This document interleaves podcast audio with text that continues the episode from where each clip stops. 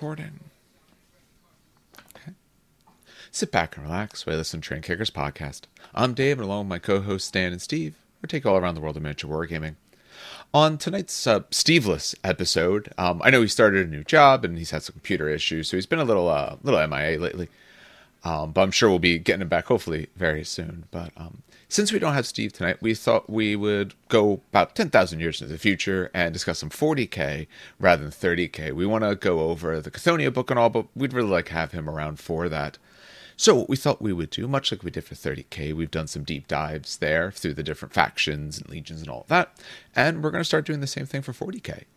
Um, so on tonight's episode, we are going to be going through Chaos Demons. Now, I don't know exactly how far we're going to get into here. It'll be titled underneath when you take a look, but our goal is to see how far we get. Um, I know when we do the other deep dives, it's a very reasonably slow process to get through all of it. Some parts of this might be a little faster, some may not. So um, I don't want to preface by saying how many we'll get through, but we're going to see exactly how far we get. Um, beyond that, um, unfortunately, last week the, the, goal was to film some battle reports at a 40k tournament we were going to have, but due to some air conditioner problems, that did not occur. Um, we should hopefully be filming some more stuff on this Friday, as well as potential on Saturday as well. So we're hopefully going to start getting some more battle reports and sort of those things out as well. Um, a few other things that I'm working on as well that you should hopefully be seeing soon. Although right now, trying to get terrain together for Shatterpoint uh, event that we're running, which is on Saturday.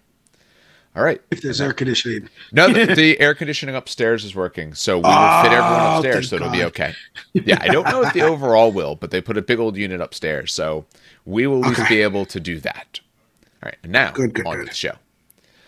All right, Dan, how are you on this? It is Wednesday. I'm good. Night. I'm recovering. A lot of personal problems that happened within a very short span of school ending, but thankfully, like the only one I'll speak about for now is like the sciatica came back. Hmm. Of course, that sucked, but um, recovering slowly from the multiple stressors that have happened. So I'm like, yep. I'm good. Which is funny though, because it actually got me to sit down and paint. Because the more stress that happened uh, got me to like just kind of paint and relax because it's my relaxing. So I painted God, I painted. uh Well, he doesn't exist anymore, which is a problem. Like I, will say the name, but he doesn't exist in Forge World anymore. They took him out. It's Mozral the Butcher. Is this guy, this Khorne demon with a huge face shield, Got literally it. a face shield. And I did really good work on the face. I was really happy with how it came out. But I used him as Be'lakor essentially. Uh, and then I painted some brutes. I painted some Aquilon Terminators from the Custodians. Um, so I, I, got down and heavy into the painting. But yeah, I've been pretty good. Like it's just it's um, it's been stress, but I'm alive. That, that's at some points that's what mattered. I mean, um, like I said, I, I already apologized once before. I'll do it again for not really getting much out last month because for various reasons. Again, not really going to go into this, but for various reasons, for a lot of us, just things kept coming up, and it it just made it for a really month rough month to get things done.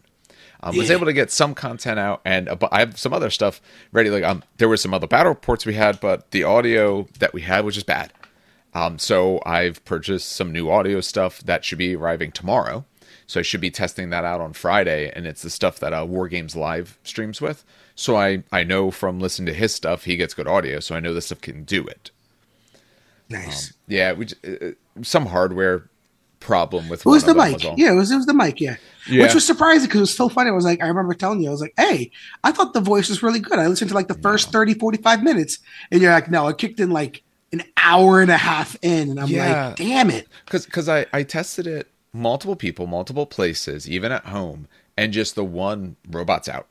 It, it's some sort of weird hardware thing because I thought it might be um even if it's a frequency thing, I can't change the frequencies on those.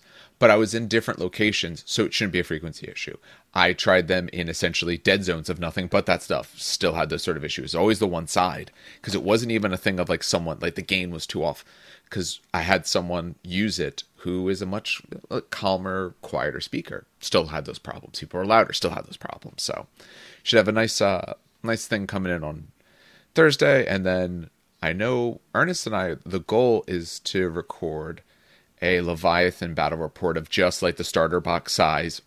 I'm doing a Space Marine, so it might be minus a model or two, just because the Space Marines outpoint uh, the Tyranids. But to do that as sort of a, you know, how to play this game and start kind of building ourselves up from there. But right. But it's July, so we'll get back to doing hopefully a whole bunch of stuff because I still Oh, have yeah. most of my nights are still good, so I can still hopefully do a bunch of things. And if we're trying to do this 40k stuff, we might have to might have to try to record a bit more often so we can get through it because we don't want to be doing this next year. The still trying to irony that I have more 40k armies than 30k. Yeah. Well, remember that we're going to talk about the ones we don't have as well, which will review it. And if Very true. if we But- if we have someone who's uh who's very knowledgeable on it and they want to discuss it, they're more than welcome. We said our one Oh, poor. Gavin. Oh, so instead of Gavin talking about BattleTech, one of our premium Patreon Yeah. guys, he could talk about Votann and the Whenever- absolute salt. Whenever he's free enough, because I know I know he's a busy man. Yeah. Whenever he's free enough, he can decide what he feels like talking about. And if it's both things, that's fine. We got um, I'm to force him to chew through Votann just to see him suffer. Well, what I will say though, by the time we get to them, un- unless he's like, if he's free, like you know, whatever, very soon, then we'll do that real soon. But if it takes a little bit to get to it, which you don't know, like, so they, um, we're recording this on the fifth, July fifth. Um, earlier today, they came out with some adjustments already. Thank God. Now, uh, the things that they adjusted, just to go to this very, very briefly, because uh, who knows, in you know five days from now, if you're watching it, then half of this stuff might be outdated. But they changed Strands of Fates for Eldar. They changed a little bit about how, um, what is it? Not large. Um, the, Tor- towering. Towering, They, they increased the, word. points for towering, yes, essentially. yeah. Um, so they made some light changes like that. A few points changes here and there, like um, giant towering models all kind of got point changes. But um, there was a nice breakdown I saw on Reddit that went through every unit that got changed. Some armies didn't get touched at all. Some other spots did. I saw a decent amount being the Forge World models. They were kind of the more common ones to get kind of altered. But there were some some changes. So GW is watching. They're listening. They're changing things. We know later on there'll be kind of like the big changes that occur. But for right now, they're at least saying, "Hey, this is oppressive. Let's remove it." They're not Yeah. waiting on that, which is good. That's a positive. It's not even that it's a, it's not a game. As the, the I'm not sure if you watch Reddit or you look at like some of the the tournament results. I watched Have you- um, the War Games live. I watched a few of the Uh-huh. games at uh, I forget what GT it was, but the last game, the two guys know each other. Like they're Yeah. they playing each other, as part of the same team. But it was it was like a turn two, and the game. Was. Oh, Eldar versus I saw that one. Yep. yeah, was, Um, uh, yeah. Death for Watch those who was the other don't player. look for those who don't look at Reddit or don't watch the uh, or don't read like Meta Watch or whatever. Um, I think he recorded it was eight or ten events, and the top five. I think it was like eighty percent of them were the top five were just Aeldari, Yes, and it was just like whoa. whoa, whoa, Yeah. whoa. but they changed it, so we'll see how that works. yeah, I'm I'm glad to see uh, Genestealer Cults got high too on the win rate. That's Yeah. pretty cool. yeah. Right now, win, win rate's going to be all over the board. I, I Yeah. only I only put concern into win rate for something that's beating the curve by like twenty points. Because even if you're low on the curve, it, you could just be a harder army that people haven't really played a lot le- with yet. Same reason why, like, if Space Marines are low on the wins, I don't know if they are, but let's just say theoretically if they were. Right now, actually, they're actually right now. I think fifty percent. Okay. which is Yeah. but even even if Space Marines, say for instance, were a bit on the low side, or say Tyranids are uh, say would be a bit on the low side, well, that's this main starter army and the new army in the box. So it's probably going to potentially skew that way because you have people who is the first time We're they're new. sitting down playing Yep. games. I'm going to my first tournament. You know, I, I got a couple things put together. So uh, some of that comes into play as well. It, it is the one reason I will say though through this we're probably going to wait a little bit before we get to the Eldar because we want to see what other if they do other changes. We don't want to say something a week later they alter them greatly. So we'll probably for order of this we're probably going to try to hit people in the middle of the road and then start deviating out from there. yeah. But we decided, well, Dan decided demons tonight. I said since um we were deciding last night what to do today, I said, you know, which 40k army do you want to talk about most? Because it's one of the ones he has and maybe he's more comfortable, and that gives us time to do deeper reviews of the other ones and, and Honestly, I've been having fun with them. Versus ninth edition, they're actually really stupid levels of fun this edition. The, the general consensus is that that things Yeah. are fun now. Uh, It doesn't mean you always do well. It doesn't mean you don't Yeah, yeah. get crushed. I haven't- but even well, I then, it's still fun. I've won with the kaiju list only because it's more of a shock and awe list. Yeah. Like you could deal with it very easily, but seeing fuck- you know, Potentially, Dep- if you can deal with the knights, you can deal with that. But not everyone necessarily has planned for that. but it's very much you split them up. You don't let them like manifest in the middle of the board and stuff like that.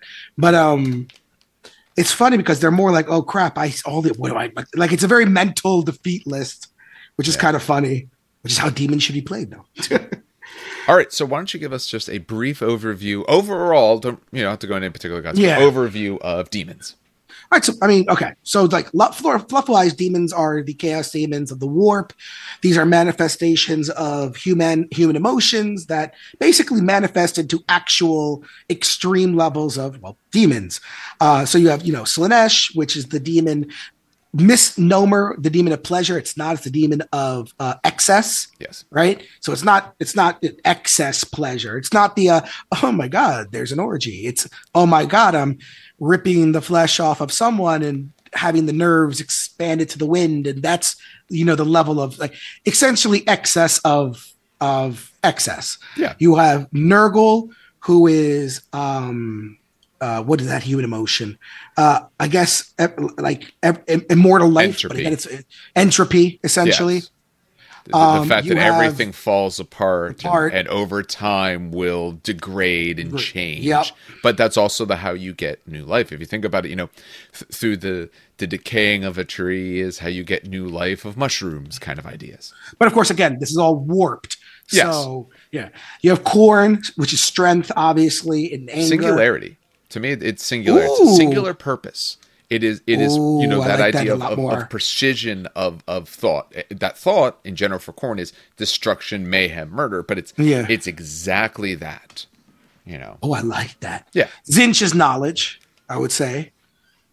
Mm, Tzeentch would be knowledge, and again, it's the perversion of knowledge. The it's not that you're learning this history; you're learning maybe one facet of the history, which is being hidden by something else. It's wheels within wheels, so on and so forth. Um, they're more of the magical, if you want the the kind of DLD are. They're more of the magic. Yeah. Um, and that's kind of your your chaos demons in a nutshell. Um, then there's like non-affiliated, which is Be'lakor, but he's later on. Um, he's everything and nothing. yeah. Um, but yeah, those are the demons. So I mean, we can start with talking about pretty much their army rule, I guess. Yep. Now, for anyone watching on YouTube, if you're, if you're listening on the normal podcast, you can kind of listen along. If you're watching on YouTube, since these are freely available from GW, that I am going to have that streamed up so you can see it.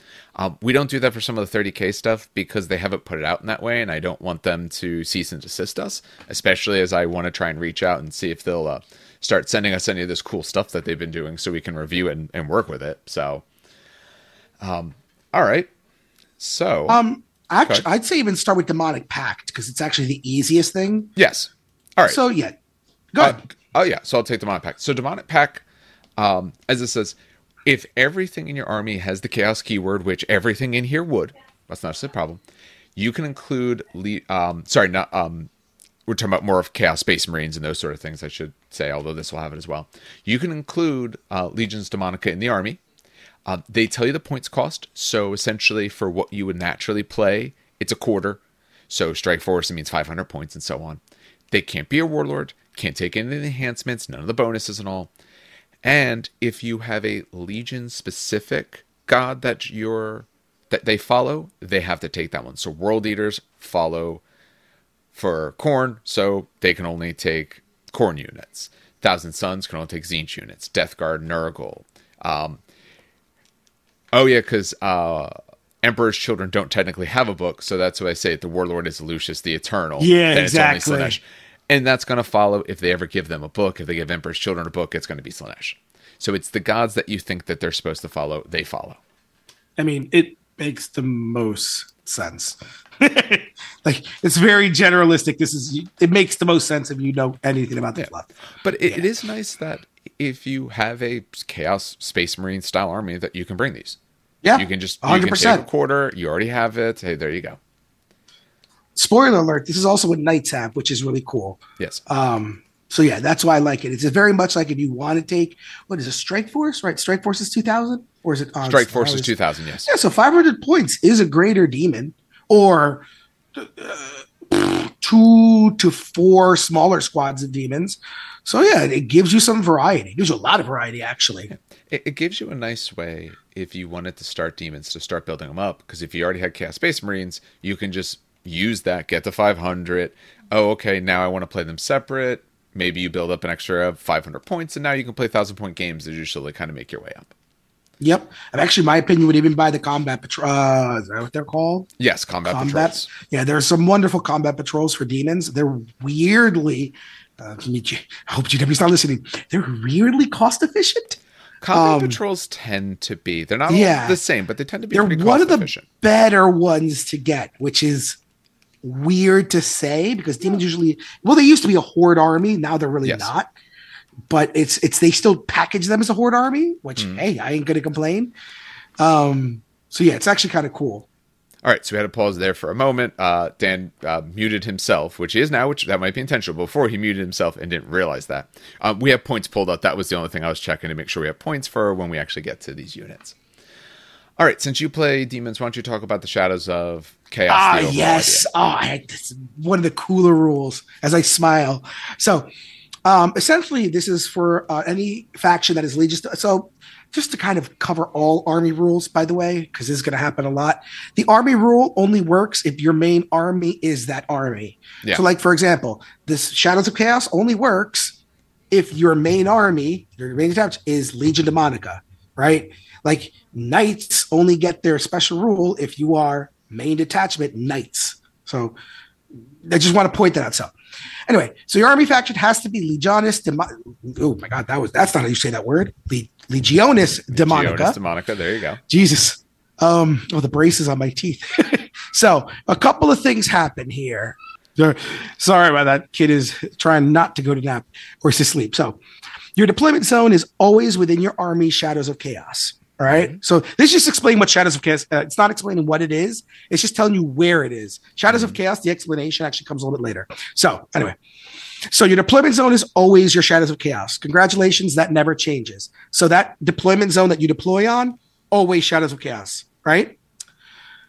At the start of any phase, very important, very important. At the start of any phase, if you control at least half of your objective markers within no man's land until the end of that, pardon me, until the end of that phase, no man's land is within your army shadow of chaos. So you have to control a majority, uh, at least half, sorry, at least half. Uh, yeah. Uh, although um, I was asking because at least half is very, like, let's say you have three objectives in no man's land. Is it two? Yes. Or is it one? And it's, no, it's, it's, it's two. two. At least half well, means be, half or more. Yeah, I know, but people. no. Uh, I know. I know. Have to worry about. Oh, there's this weird personnel thing. Don't even discuss it. That's Good. not a thing. At so least yes, half means half. Troll two or more. I think most objectives in No Man's Land are three. The game pretty much now object uh, um, missions that we've seen are all five objectives. They might do yes. something different, but so far they're all five and it's usually three no lands. Yeah, so three, control one two yours, one out of your one. opponents. And then at the start of any phase, same exact wording. If you control the objective in your opponent's deployment yeah. zone, then that becomes Shadows of Chaos. Yeah, and so it's essentially half. So far, there's only yep. one ever, but we could see exactly. missions, or you make your own mission where it happens. Of course, exactly. Uh, so Shadows of Chaos essentially moves up the board the more objectives you control. Hmm. So then the question is, what the hell are Shadows of Chaos? Well, a couple of things happen.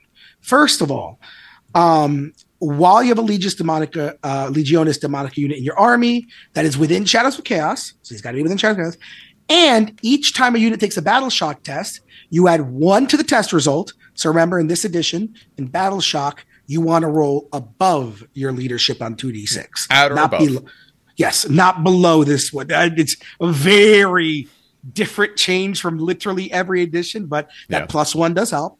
And if you pass it and you're still in the shadows of chaos, you actually regain D3 wounds or up to D3 destroyed models. Yeah, the D3 destroyed. If it's a battle line, if it's a battle line, yep. yes. Most of our stuff is, is battle line, with exception of like the, the cavalry and the bigger beasts, but mm. it's D3 wounds or D3 destroyed models if it's battle line, which is that is fantastic. Um, I actually, fun fact, I always forget about the D3 lost wounds there's a reason why when monsters go to half health, mm. right? They start taking battle shock, right? Yep. I always forget that if I pass it, they can regain D3 wounds. Yeah. I, I got to remember that one. Um, but I do remember this one for some odd reason demonic terror. If while an enemy unit is within your army shadow of chaos, each time that unit takes a battle shock test, subtract one from that test. And if it's failed, D3 mortal wounds, which doesn't seem like a lot, That's a lot. Yeah, it's it adds up. That minus one will make someone fail, and D three mortal wounds is a nice extra. Is an extra. Oh, sorry, I muted myself. Yep. Is an extra D three mortal wounds. Yeah. No, it's it's Sorry, that's my daughter in the background. Yeah. No, no, that's that's huge. Um, having played a bit now, it can take a bit before you have to start taking battle shock. But once you actually start taking it, minus one makes a a on the bell curve is actually quite a bit of a difference when you're only Yeah. talking about a distinction between two And to twelve. I was gonna say even And most mortals shock, is rough. You don't get saves most versus any of that. battle shock now in this edition is seven Yeah. ish, eight ish. Because even It- it's, custodians, it's all between really six, to eight. Yeah, custodians are six. So even getting a minus one makes that from like a sixty-three percent to a fifty percent. Like that, that's a that's a big change. Yeah. Now, a shift of one when you tend to be in the six to eight range, which means around the 50 some percent range, about probably Yeah. 40 to 60%. That is actually a huge difference. It's Like I said, you, you get very little against mortals. If you don't have feel no pain, you don't get anything versus it really. So, it, and it's that that's It a little up. bit of carrot most people don't get. So, Yeah. Um, last but not least, another big thing that they changed was last edition demons could like deep strike close enough to your bravery or leadership, stuff like that. It was really cool. Um, what's really cool here is that they kept that, that warp rift ability, but now they just kind of universalized it. So anytime your Legionis Demonica unit is set up in the battlefield using the deep strike ability, you can actually set it up wholly within your army Shadow Chaos, right? And be six inches horizontally away from an enemy, not nine, which is massive because we'll see in most of these units, if you have a horn in it, which now it's free, congratulations, GW, um, you get plus one to charge in most of these units that want to kind of get in cut. So that's only a five inch charge, which is that's very good. yeah, no, no, it, it- it's it is. You know, we are looking at removing three inches off of the charge distance that you need. So you're going from, you know, technically, I would, and statistically, we wouldn't use the word unlikely, but unlikely because you need over um, a seven to get it to needing under seven, so much more likely. So no, it's actually a really huge Yeah. difference. so that's their that's the big thing with Shadows of Chaos and how it plays into the army. Yeah. All right. Um, so other things that GW did. Everyone gets stratagems. So there's 11 core stratagems, and then every faction gets six. What's nice is these are color coded depending on essentially when you would be using it. Oh god, thank God. Um, green is your turn. Blue is what? Enemy? no. No. Uh, it's it's a specific phase. So green, I think, is in reaction. Blue is your your phase. Red is opponent. Yeah. That's what I think it is. Uh, no, green is not always reaction. Uh, Oh. no, because the first one absolutely doesn't fit that corrupting, Oh, then- corrupt real space. I know red's red's a reaction. Blue, I know is phase. It's actually in the rules if you look at it. I'll look at it. Okay. All right. All right. uh, so we'll go through these a bit then. Uh, we'll start quick. with the first one here. We'll go through corrupt real space. Um, so this is one CP. Most of them are all one CP, which is good because in this game you only get one per player turn, and you start with none, so it can be very tough to get more. Um, it's in any command phase. So actually, green, uh, green's probably like uh, strategic. Um, one of your units that's in range of an objective marker you control. So any command phase, use your opponents. When you're in range of an objective marker, you control it. That means they're not there. Um, it's corrupted and maintains under your control, so you make sticky objectives. Yep. In addition, when an objective marker is corrupted and under your control, the area of the battlefield within six inches of it is in the shadow of chaos. which also I keep forgetting Yeah, because they sometimes corrupt the middle objective. Um, and I always forget that it's six inches shadows chaos. yeah.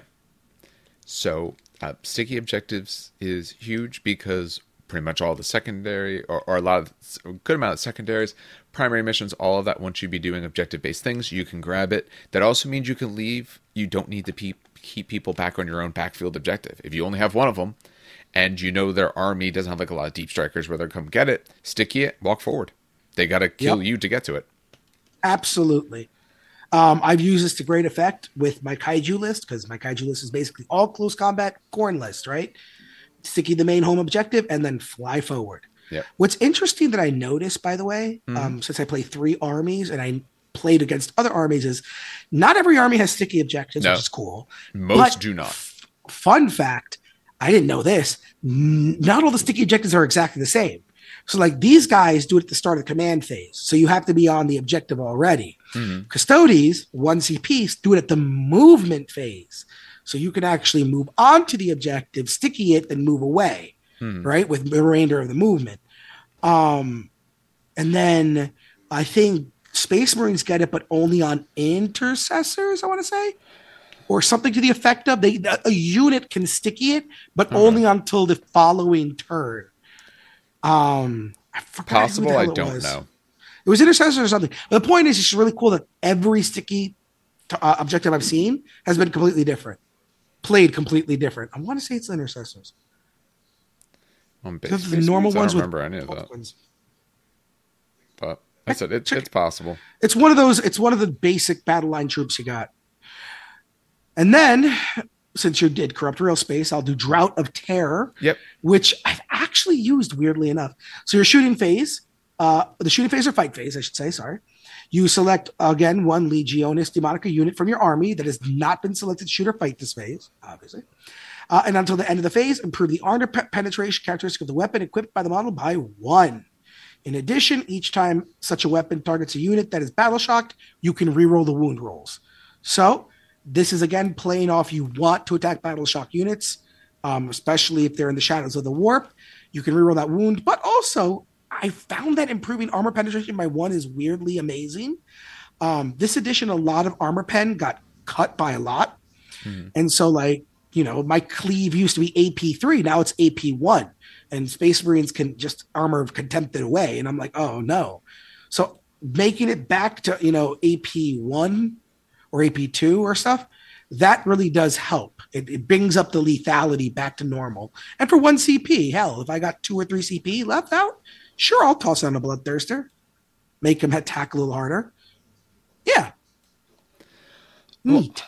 y- you're better at making people battle shocked and honestly it's the second result about it that really helps a lot because you're re Well, yeah. those wounds so you're probably in my mind since you get so little cp this edition i wouldn't be using it just to do the first one at ever because there's probably some other stratagem i either want or want to save up for but if you're battle shocked yes that'll help make sure i actually clear you off Yep. all right we have warp surge Oh yes. So um, you use this during your charge phase. It's one of your units that's within your army shadow of chaos, so you'd have to make sure you're inside that shadow. And until the end of the phase, your unit is eligible to declare a charge, even if advanced. So you can advance and charge. Um, you declare it when it's your charge phase, so your opponent may not be sure exactly what you're doing. Or you, since you don't have to declare it earlier, if you would have multiple targets that could benefit from this one, they're not necessarily sure which one is going to pick. And then, as long as you're in your shadow, yeah. Um, advance and charge is really good. Yep. It, it, it's th- there's nothing wrong with that, especially if some of these more dedicated close combat units don't shoot or don't have worthwhile shooting. So It also like really helps if you're going uh, second place because if you if the opponent moves up to take the no man's land objectives, you're starting your deployment zone, which is the shadows of chaos automatically. So if he moves up to the center of the board, the center of the board's only usually 12 to 18 inches away. Mhm. You know, you have a let's say you don't even have a bloodthirster, you have just a normal bloodletter unit. That's six inches. You move six inches, so now they're 12 inches away. Then you advance, right? That might be an eight inch charge, seven if they have a horn. That's not. that's not bad at all. You get However, it's- keep in mind the way you worded it there. Remember, it has it has to be in your shadow of chaos during your charge phase. So you would have had to have had several of the objectives in the middle already. well, no, no. Remember, one unit uh, oh, from your army. Yes. It has to be unit. Is it fully in the shadows of chaos? No, can you have, they like, have to be mod? touching. So you could string Yeah, exactly. out certain String units. out, exactly, But yeah. if it's a big one piece model, you're not using this early. Oh no, no, no. Yeah, no. You have to. Yeah. You know, this is especially, you know, if you could sticky in a previous round one of the middle ones and they get anywhere near it, if you have this guy near the objective but not on it, that does mean if you had, say, 2 CP that turn, sticky your, you know, sticky your objective command phase, walk right to the edge of that six inch bubble, and then charge out of there. Yep. Um, all right, denizens of the warp. Go for Your it. movement, it's uh, done on the movement phase, your movement phase, I should say, sorry. One Legiones demonic unit that is arriving using the deep strike ability. Um, this this unit can be set up anywhere in the battlefield that is more than three inches horizontally away from all enemy units. Um, but they cannot charge. Yep, that's But the that's the only part there that matters. They cannot charge. Well, so what's funny is you don't use this on a melee unit. No, we'll talk about them a little later. Use this on something like, let's say, Tzeentchian Flamers, Yeah, which they don't want to get into combat, but their flamers are super short range, but they're also super good. So all of a sudden they're just like, we now I'm three inches away, and then maybe you pop the extra AP on them. Uh, uh, uh. Yeah. So see, it's got some kind of really cool um, things with shooting. Yeah, really cool synergies with some of the other like Khorne would never use this, but maybe Tzeentch would. No, I- I- Nurgle. I see some other uses as well. So especially Nurgle, say um, it- the other use I see for this, depending on where your opponent has positioned themselves. If I can come right outside of three inches of your model, there's a chance I can be sitting on the objective or even take it from you. If you didn't Ooh, position yourself around it, say I put some plague bearers down. Okay, I got some good objective control. I'm a little bit harder to shift. And now you have a problem that you might not want it to deal with because they're not necessarily going to get in there and like wreck your face. But you have to deal with them because I'm now sitting on an objective or or just about on an objective that you normally couldn't. Say it's in I your backfield. think about playing it that way. Yeah. I, I Oh, pop down good. in your backfield. I'm just close enough to be touching your objective. Maybe I don't have it from you yet. But now you have to turn at least one unit around because if you tried to walk away, or even if you tried to sticky and walk, it's mine. So I, I, I, see- I see it as a denial more than I, I, for flamers, yes. But otherwise, I see it as a kind of a good denial and a way to, or even like maybe even a, a, a screener style unit, depending on where they are. Yep. All right, we got uh two more. Sorry, whoop, overshot. There we go. Uh, the realm of chaos. So this is during your opponent's turn. I do know that's what the red means. Um, it's the end of your opponent's turn. You take two of your demon units from your army that are within your shadow chaos, or one other. So two in the shadow or one anywhere else. Remove the targets from the battlefield and they go into strategic reserves. They come back using deep strike ability in your next movement phase. Um, they cannot be in engagement range though. So in other words, you can't pull someone out of close combat. Yeah. But pull people out, you can redeploy them essentially momentarily because then it's just about to be your turn. And again, what's neat with this is you're not deploying them nine inches away, at least in the shadows of the ro- chaos. If they're shadows of chaos in the middle of the board, you're putting them six inches away. Yeah. So it's kind of nice. It's a nice way of going, oh, this unit that was holding my back objective like 24 inches away. Hello. Now they're six inches away. Yes. Or um I just beat you in a combat. You know, this objective here I had an extra unit. The objective's already mine. I need this unit to go get somewhere else instead. Yep. So Really neat. Really neat. It play. I like the way they play very much like Zerg from uh, StarCraft. Like you, you- the creep is slowly creeping across the battlefield, and the more creep you have on the battlefield, the more like you're gonna have like those little turrets and stuff. They, they play very much like the old Zerg. It's kind Yeah. cool. all right, you got demonic Um, invulnerability. demonic. I, I've used this to a large extent. So, um, this because it's only one CP, and God, it's helped. So it's your opponent shooting phase just after an enemy unit has been selected. So you do know, you know who he's shooting, unless you, you may not target him first, but maybe you wait until he gets targeted. Anyway, you again choose one Legiones De- Demonica unit in your army um, that was targeted as one or more attacks from the enemy unit's attacks. And essentially, it's very easy until the end of the phase. Each time an invulnerable saving throw is made for the model, reroll saving throws of one. What you'll notice with this army is that their armor save and their invulnerable save are exactly the same.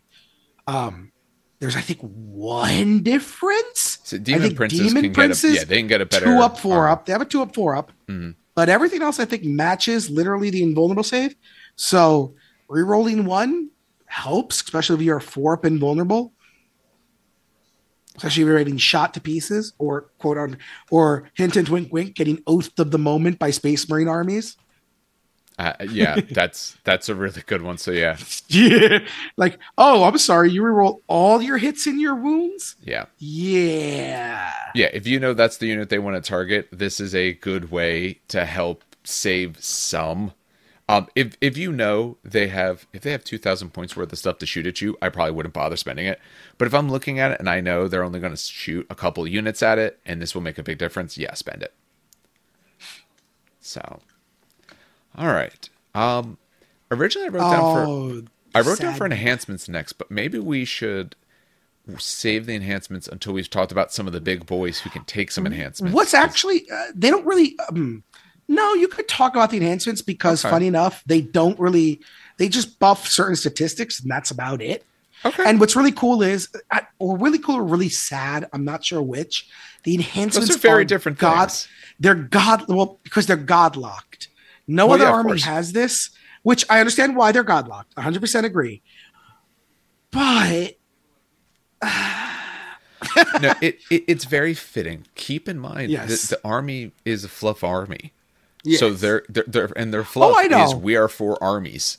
oh, So exactly. they're going Oh, to I'm fit not- that I'm not exactly. Salty at all. Like, there are things I'm salty about. This is not one of them. Yeah. It's more of like, you know, I look at like say my custodians, I'm like, oh, I can take this, I can take this, I can take this, customize around that, around this. But keep in mind, this, you I- only have one demon army. You very true. And I was gonna say multiple people play like uh, one of the big uh, tournament armies right now is Hero Hero uh, Hero Demons, which is taking all literally the named demons.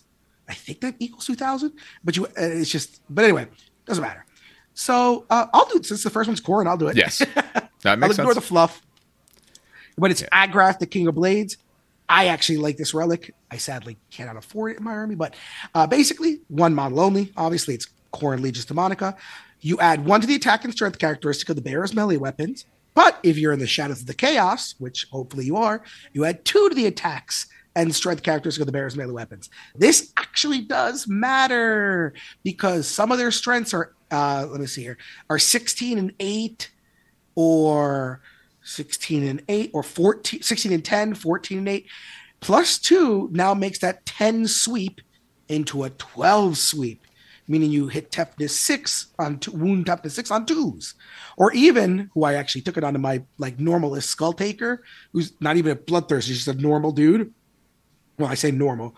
He all of a sudden you know he's in shadows of chaos he goes from 6 attacks to 8 attacks?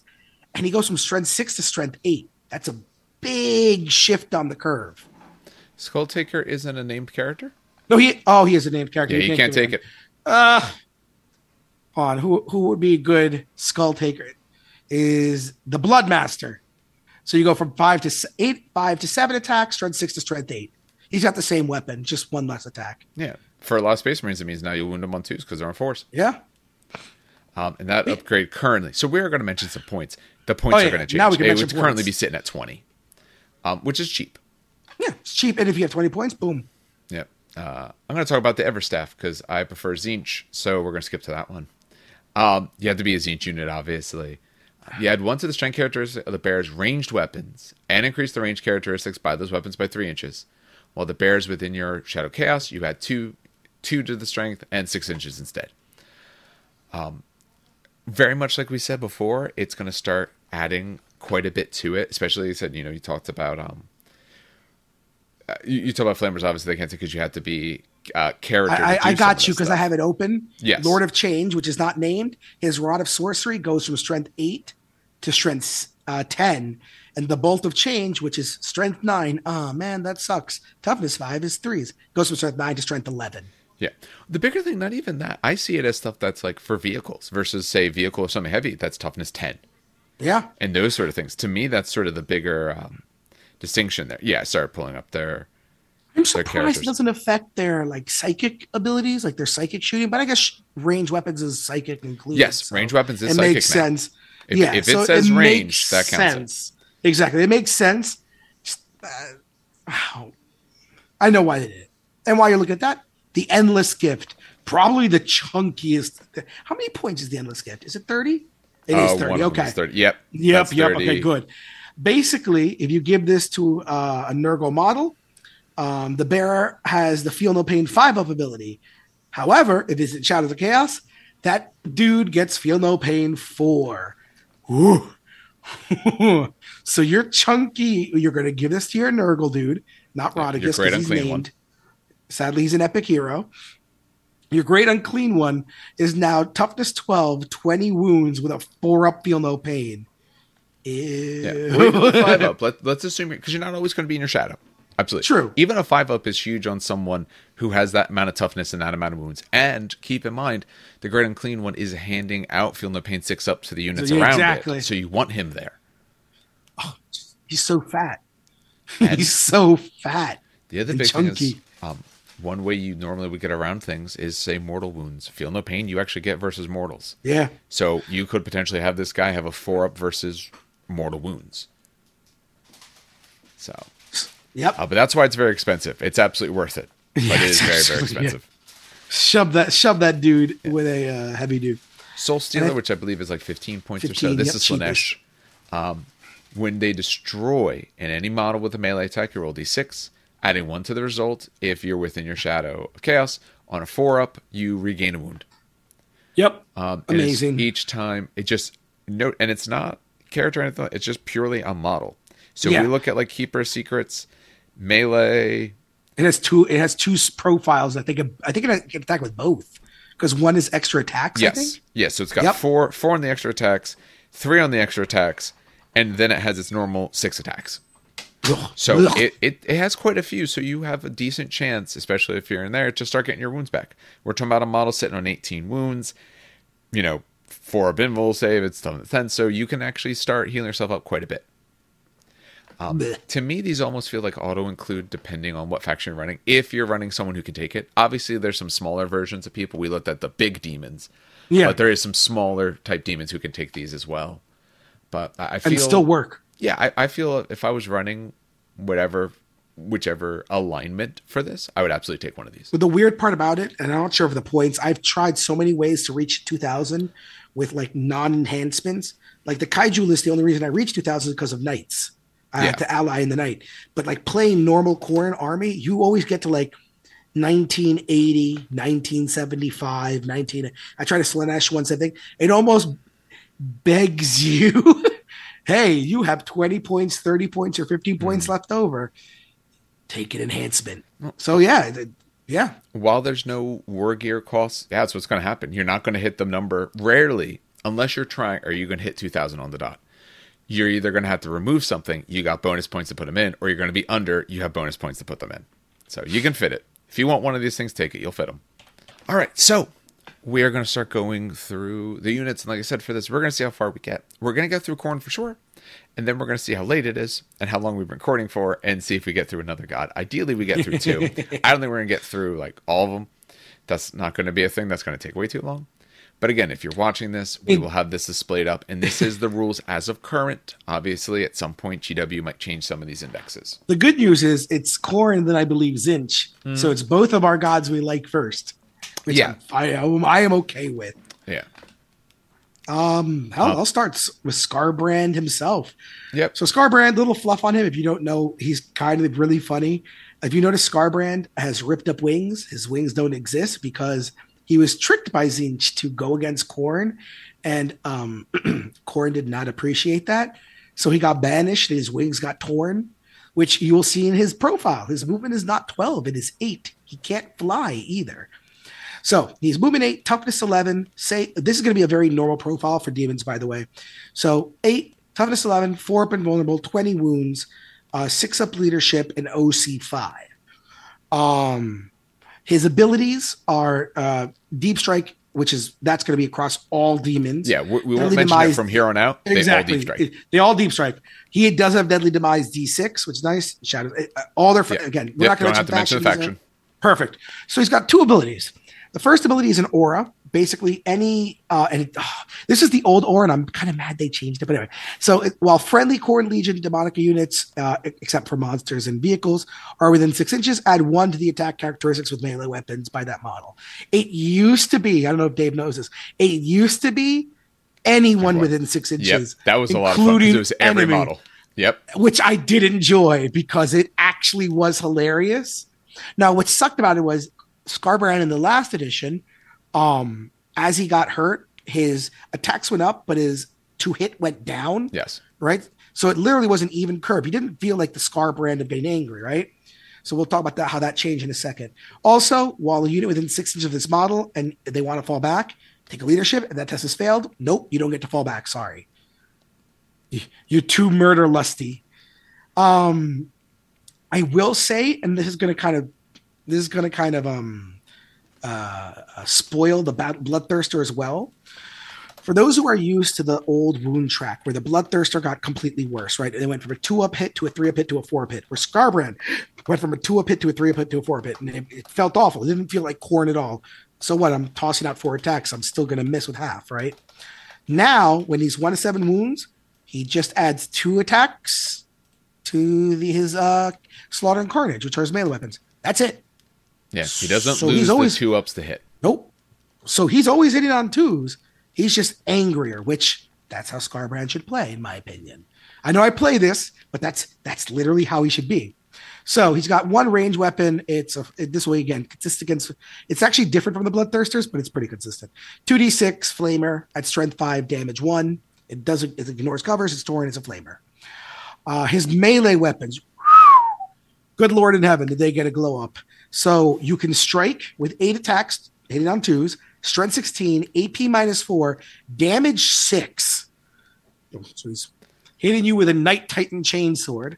Yes. Or he can sweep for 16 attacks, two up, strength eight, AP minus one. And there's the AP minus one that I was talking about, by the way. Hmm. Damage two. And that's where, by the way, that one, even though you might not reroll wounds, let's say you're trying to sweep a Space Marine squad, right? Yeah. and they have 10 models. They play Armor of Contempt. Now you're they have a three up save, right? You play your one, let's say you have three CP, you play it now he's minus two, which becomes minus one. Now they're on a five up save. Everything they fail, or four up save, sorry, everything they fail is now a dead Marine. So it just Yeah. helps even the scale. Um, but yeah, that's Skarbrand. Uh, he's a beauty. He's also, I think, the cheapest of the named. Hold on. Uh, Be'lakor's three. I'll include three twenty five. Shalaxi is four hundred. You gotta stop doing that. It's such a bad noise. Oh, really? For audio Oh, purposes, yes, it's really bad. Rotigus is two eighty five. So he's the Oh, cheapest. Oh, oh he is the cheapest because the other one is who's the uh who's your guy called? Kairos Fateweaver two eighty. Oh no, two eighty five. Oh, okay. So, okay, same. so those are cheaper. Skarbrand's at 365 currently. Yeah, that's okay. Oh, I thought the knuckle beam. was- But- okay.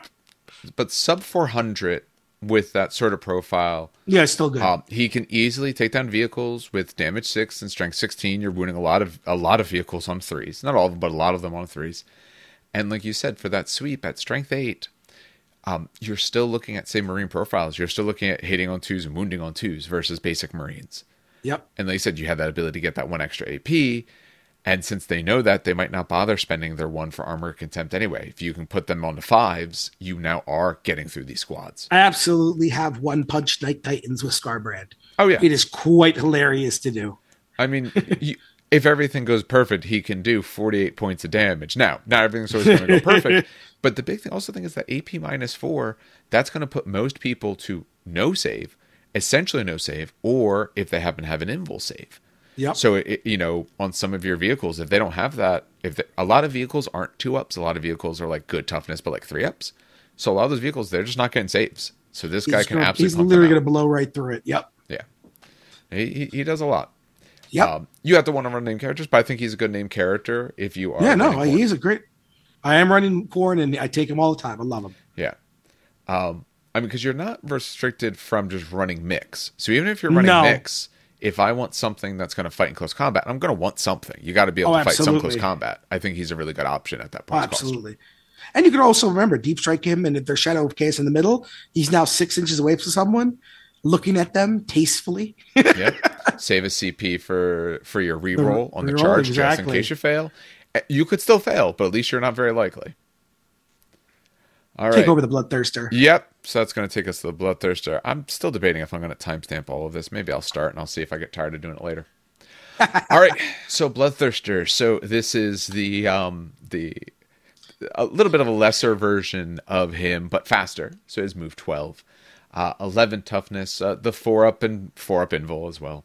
Um, 18 wounds, so two less wounds. Leadership six. It's still sitting on five objective control um, has the deadly demise d6 all the other pieces are the same um, it has its aura that for its Khorne legions demonica units that are within six inches they get plus one to the hit So Skarbrand gives you extra dice. He, he they just give you plus one to hit on those dice. I'm going to point out something really, really important about this, real Yes. quick, that people don't realize. This does not specifically call out no monsters. It's No, it just not. Khorne. So it buffs him as well. Yes. Meaning, if he's minus one to hit, he's still going to hit you on twos. And again, spoiling it, he gets minus one to hit when he gets wounded, right? Below a certain route. yeah, That plus one brings him, fun fact, back to twos. So unless you have somewhere in your list that's minus one, he will always hit you on twos. yeah. Rules of the game. You a friendly model. You are always friendly to yourself. Yep. And this one, as it's currently worded, is just friendly models in six. He's in six of himself, so he gets it. Um, his other ability is Relentless Carnage. At the end of the fight phase, you can select one enemy unit with engagement range and roll 8d6. Every four up, they take a mortal. Um, mortals, mortals were the make and break of last edition, and I truly feel they're going to end up being the same thing here. My hope is that they're not all over the place, um, because that's rough but this is a good way. Again, 50-50, you're rolling eight dice. That's about four mortals on average. That mm-hmm. that's good. And it's at the end of the fight phase, so everyone's already swung. If there's only a few models left, you might be able to clean them up, or at least help guarantee if it's one of their heavier units and you've survived to this point, you can help guarantee that you stick around a little bit better because maybe you'll win out the next combat. Now it goes to say their turn, and then you'll be able to swing first if this model was already locked in combat for ranged weapons, um, you just he comes base with Yes, the so Hellfire. Breath. Yep, but yep, you can you switch out to. Blood Flail or Lash. No, Um, no. the- So you always have Hellfire. You, you can choose Blood Flail or Lash if Oh. you have the Axe of Khorne. Sorry, if you have the axe. if you have Great Axe, you don't get Blood Flail or Lash, but That you still have sense. Hellfire. Yeah, that makes sense because it's two handed Yeah. axe. So for the Hellfire, the one you always have, all these are 12 inches. It is one attack. It's on twos, strength 16, AP minus three, D6 plus one. You're hitting with essentially like a lascannon. Yeah. That's really what this is. It's devastating, devastating wounds. yeah, which is nice. On strength 16, uh, you know, a little less worried about that with an AP minus three, but still nice to have. If you roll that six, it's D6 plus one mortal wounds. Yeah. It's the um. If people don't know what the blood flail is, it's not the stupid whip he has. It's just gigantic hammer on a chain. Yes. it's, it's a hammer inside of a space marine. Um, Hellfire Breath, the one you always have, it's much like Skarbrand's. It's a Norse covered torrent, D6 shots, strength 5, minus 1 AP and a damage. Um, his Lash of Khorne, more attacks, so you get 6 attacks on 2s at strength 8, no AP, but flat 2 damage. That is actually really good. This um, edition, AP is a little tougher to come by, so an AP 0 isn't like the. Uh, the sort of downside it used to be because you don't find tons and tons of AP. So this sort of weapon, if you aren't worried about vehicles as much, this is a good way to help just carve down larger units. Um, and then for your melee weapons, if you start with the base axe, so you can take one of those other range weapons, you are striking with eight or sweeping with 16. You're hitting on twos either way. You're either strength 14 or two or eight, AP minus four or two. If you're sweeping, it's one flat damage. Otherwise, it's D6. So again, good profiles to be able to take down vehicles. If you go for the heavier one, so now you got the two hander, you're looking at seven or 14 attacks, still on twos. Even there, 14 attacks should be on strength 10 or strength 16 if you're going for the strike, minus four, minus two for the AP. Um, if you're sweeping, you're two damage base each, or otherwise you're D6 plus two, so you're a meltagun. Um, me personally, I mean, if you have them modeled with the other one, that's fine. But for me, I kind of see this guy as just wanting to get into combat. I'd probably take the greater axe. The reason being is a sweep profile at two flat damage instead of one is huge because Space Marines and a lot of other models are two wounds. 16 attacks is nice, but if it's going to take me two wounds to get through a Space Marine, I might not actually kill that many. Because, yeah, 16 attacks on twos, you're going to miss a few. Wounding on twos, you're going to miss a few. Minus 2 AP, they're going to save a few. I- I want to know that every swing I do gets through basic infantry. Yeah. Um, I will say I, I Mm-hmm. do own three of them, obviously. I have two with the great axe, but I do have one with the axe and the lash of Khorne, Yeah. only because I have found the lash of Khorne used to be six inches range, which was Oh, sorry. That's right. it, it was six inch range, which was useless completely. I forgot about it, even had it. Yeah. Now with 12 inches, what I've done with it, for example, is like, let's say he's up the battlefield, I'll throw six attacks at two damage each on maybe a a- a squad with a character or someone who's about to get charged, not by him, but by someone else, just to kind of weaken it out. I use this, uh, or I use this, for example, there was a character that had, um, that was all on his own. He wasn't with a unit, and I just whipped him out of existence Mm. because he had like a five up save or a four up save. And he only had five wounds. So, you know, I hit with everything. Uh, I wounded with everything because he was only toughness three and he failed three saves. Yeah. So, it, it, it- or I think I he he passed on like one and then I had to Hellfire Breath. Point is, it is nice to at least have one shooting attack as that huge just in case you Yeah. need it. But on that, yeah, the Great axe of Khorne is is definitely the way to go. Yeah. And this guy's sitting at 300 points. He's about 65 points cheaper than Skarbrand. Um, this guy, if you want to spend the extra 20 points, you could get him to be plus one strength, plus one attacker, maybe plus two, plus two. Um, you're now getting, especially with that Great axe, your sweep now is getting into a profile level if you get to that plus two, where there's a lot of vehicles. Maybe now we're even getting on fours or some of the big tough models, because there's some giant tough models out there at 10s and 12s. So now your sweep actually becomes viable against very heavy targets, which gives you some options there if that's better. So Mhm. i- if you're taking Khorne, I think you go with it for sure. If you're taking some sort of mix, I think you're absolutely going to be looking at Khorne for some of your extra close combat. And a guy that flies and gets to go 12 is definitely a very good option for that. Um, I do like him with that upgrade if I want to essentially a somewhat cheaper Skarbrand who is still going to benefit other Khorne units. You wouldn't take this guy by himself, much like Skarbrand in a mix. You'd want a couple other units. But all right, Hmm. there we go. That's going to take us then to Skulltaker. Oh, I'll take this guy. Um, oh, and I've used them, so he, I put him in a bloodletter unit. So yeah, Skulltaker, six inch movement, toughness four, four up invulnerable, five wounds, seven leadership, OC one. Very general leadership trait. He is a leader, so you can attach him to a unit, specifically bloodletters. Obviously, his his two abilities are really great. So when this model is leading a unit, uh, melee weapons equipped by models in that unit have devastating wounds. Oh, that's so gross. oh my god! And when we talk about bloodletters, No, I. I, I what I did was I I pooped them out of um. So I had my I had Skarbrand in the middle holding the objective, and then I had like uh, a bloodletter off the side. No, he didn't want to get or a bloodthirster off the side. He didn't want him, and I pooped out of the middle because it was mine. Right, shadows of the warp. Him and ten bloodletters, and they cleaved through a melee unit squad, and it was just like, oh my god! Because also the second ability, which I haven't even mentioned yet, each time this model makes an attack that targets a character unit. Remember, characters when they join a unit, the character keyword triggers into the unit. You can reroll the hit roll and you can reroll the wound rolls. So. Importantly, his weapon has precision, so you're allowed to do that. yeah. Um, and each time this model destroys an enemy character unit, you gain one CP. So if that unit has a character in it, well, congratulations, he's rerolling his hits and wounds. And if you kill that character with his weapon, which we'll talk about in a second, you gain a CP. Uh, the Slayer Sword is disgusting as well. Yes. It has devastating wounds and precisions. It's six attacks, two up to hit. Strength six. So you do need threes on most things, unless it's Imperial Guard or Eldar. AP minus two, three damage a pop. So The, the real interesting thing is that you can reroll the wound. So, since he has devastating wounds, you know, let's say they have like a really good invul save, even at the minus two. Oh, I don't know if I'll get through. You can you can fish for sixes. so I was mathematically, if Mm-hmm. you wound on twos and threes, you do fish. If you Yeah. wound on fours, do not fish.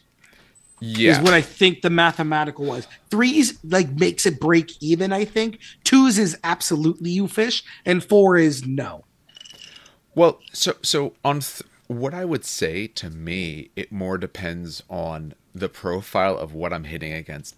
You are at AP minus two, but let, let's say you know that maybe they're space marine type thing they armor can tempt it you're only really at a minus one there's someone on certain saves maybe i'm only maybe they got a three up save now or even like a four up. Depending on what it is to get mortals if they have no protection versus mortals you know maybe even on four up maybe i do. On a three up i absolutely would roll. If i get no sixes maybe then i don't but if i get a six i'm probably going to fish for another one because the character is probably five, six wounds. That's what a lot Yep. of these sort of base characters are. Exactly. So if I can get two and they don't have mortal wound protection, I'm taking out your character. I will I will double roll if I'm on twos re-rolling, I essentially have six hits. So my first roll should get me one six, and my second roll has very good odds of getting me my second. That could be enough to take down most average characters in the game. And like I said, when we talk about bloodletters, you'll see why you take him in the unit. But yeah, he's absolutely disgusting. Yes. Absolutely disgusting. Yeah, he, he is for the characters. The bloodletters are for everyone else. Yep, pretty But much. yeah, I would absolutely swing him in. Uh, how much is he? How expensive Uh? I don't know. He's not really that expensive. I think I he's only. Uh, where is he? 95. Skulled. Yeah, ninety-five. That's not bad. Sub hundred. That Yeah. ain't bad for what he does. Yeah, he, he has that typical low level character price because he's a five wound on a four toughness and all. Um, the big thing is since he can deep strike in with his unit. Yep. Otherwise, you could take him out somewhat easier. But all right. The shittier version of Skulltaker. Yep. So Skulltaker was the named one. That means you can't put anything special on him. But here is the unnamed one. This is the Bloodmaster. Um, base stat wise, are essentially the same. He's six move, four toughness. He's got a five up save now. He's four wounds, so he's one less wound. Leadership seven. He counts for one spot. He also can lead uh, bloodletters. Um, he is the Bloodmaster. So while this model's leading a unit, you when the unit makes an attack, you add one to the wound rolls. So he does help there to wounds. And each time the unit consolidates, it moves six inches instead of three. So you can get a lot further movement on your consolidation. Um, weapon wise, he has one less attack. He's on five attacks, but yeah, hits on a two at strength six, minus two to the AP, and three damage. He doesn't get to call out characters though. Now, And he doesn't get devastating wounds on his No. weapon. no, no, no. And he doesn't give out devastating wounds, of course. Now, he obviously is reasonably cheap. Where is he? 85. 85? Thank He's you. only 10 points less. Which, So, assuming I have no problem taking people with names, because even even the bonus that you have, the plus one attack and plus one strength, I, it's going to make me more expensive than Skulltaker. I want Skulltaker instead. yeah, one Skulltaker. Exactly. I, I want to precision out your characters, or if you don't have them, and or if you don't have them, I can devastating wound you. Yep. Devastating I'm wounds gonna- is huge. Predict this because I've only seen most of the armies. I haven't seen all of them yet. I've been Yeah. slowly make chopping by Me too. But one of the biggest things I've seen is that almost every single named character in every army is undercosted. By Yes. depending on depending on the army, but like for example, I play Custodians, Trajan is woefully, woefully undercosted for what he does. Um, and I'm, that's just going to be a common thing. So like Skulltaker, for a 95, I'd rather just take him. Yeah. Um. It it might be. Maybe in a little while we'll figure out it's an unfair comparison to compare the two. True. Because they are doing characters as a little bit cheap right now. Now, one you can only ever take one. So, like, say you really love the idea of Bloodmasters or that kind of thing, you only get one Skulltaker. You can't do more. But it might be something they up later, or they wanted to keep it cheap because they just excuse me, they want some more characters with names out there. I'm not sure, but if you're only taking one, absolutely just take Skulltaker. If you are taking more than one, I don't mind adding one of these guys because that consolidation move is big. Because remember, at the end of something, you're allowed to consolidate. If the enemy is gone, you can consolidate to an objective if you can make it. Three inches might not make you there normally. Six might Yeah. and then you could sticky it in say the start of their turn now they have to come and get it from you but all right so that gives us the so that takes us to the skullmaster Oh God, yeah, another another nasty because Bloodcrusher's got a glow up. It's funny because these guys go into units that already had glow ups yes and they're already glowed up themselves. So the Skullmaster, who no one took last, no one even knew this existed last edition. Poor guy. five points i'll say right? Wait, 105. so he's a little bit more expensive than Skulltaker. Movement 10, so he's a lot quicker. Toughness 7. Was So on he's- Juggernaut. Yeah, he's he's thick. Four up uh, save with a four up invulnerable save. Uh, six wounds, seven leadership, two OC. Uh, he's a leader. Shadow Scans, Doom Second Round, so Skullmaster's Fury. When this model lead a unit, each time it ends a charge move, right until the end of the turn, um, the Juggernaut bladed horns get the devastating wounds ability. Yeah. So this And is the extra text. unit. So it's any of them. Yes, Because obviously it goes in Juggernauts. only the bladed horns, Yeah. which ironically is still not bad. It's it's it's less cooler than Skulltaker, but honestly, with when you see what Bloodcrushers do, it's an insane amount of mortal wounds compared to when they also charge. Hmm. Um, he also has devastating charge. Each time a model ends a char uh, unit ends a charge move, uh, each enemy within engagement range must take a battle shock test, which is nice. Make Yeah, forcing which- your opponent to do a battle shock test, And that could be D3 wounds, Yep. mortal wounds, depending on if you're in your shadow. And it's minus one. It's, just, yeah, it's nice. Uh, weapon wise, uh, he is five attacks, twos, sixes, minus two. This is going to be a very common profile, by the way. Yeah. Uh, so five uh, attacks, two plus six uh, strength, AP minus two, three damage. No special on that. But the Juggernaut bla- Bladed Horns are four attacks and a four up, strength six, AP minus one, one damage, but they are lance. So when you charge, um, you get plus one to wound essentially. Yeah. And yeah, that devastating wounds. He has the same base weapon that the Bloodmaster. Yeah. would. Again, not much to say about him. Not because he's not important, but because he ties very well with Bloodcrushers, which we will talk about later. Of course, if you don't like taking named characters, you. Oh no, I think he. What's weird, he doesn't have a non-named character version, even though he is technically a named character. Uh, Is he? Is he an epic hero? No. Let me see. Oh, that's so weird. No, he's not. He's not named. Huh. Neat. Yeah, I was More trying you to say, I don't think he was named, no. Oh, then you get the really cool dude that I will never buy because it's such a dopey looking model. Oh, I when I at one point I had some demon stuff. I had this model. Oh God, I'm so it's so dopey. This is like one of the you know how I am with models. Like I will never buy, for example, the, the dick bikes from Forge World, the Yes. Agamatis, because I hate them. This is one of the few models I'll be like, mm, no. See, I, I liked it. Um, I did it just as the canon though when I had it because I had this for Canon is different. I did this, this. is I took him separate and I put him on his chair on a separate base because I had it for fantasy, eighth edition fantasy. I had a demon Ah, army. All right. okay. Yep. So we'll start going through this guy. So this is the Rendmaster um, on a Blood Throne. He's 150 points this way. He's move eight, um, toughness nine, four up, four up, obviously for his save because he got the same invul. He's nine wounds, leadership seven. He counts as three spots. Um, he is on a Blood Throne. So at the start of the si- fights phase, select one enemy unit within 18 inches invisible to him. Until the end of that phase, any of your Khorne models, demon models, I should say, but Khorne demon models, um, that make an attack that target that improve their strength, AP, and damage by one. Cool.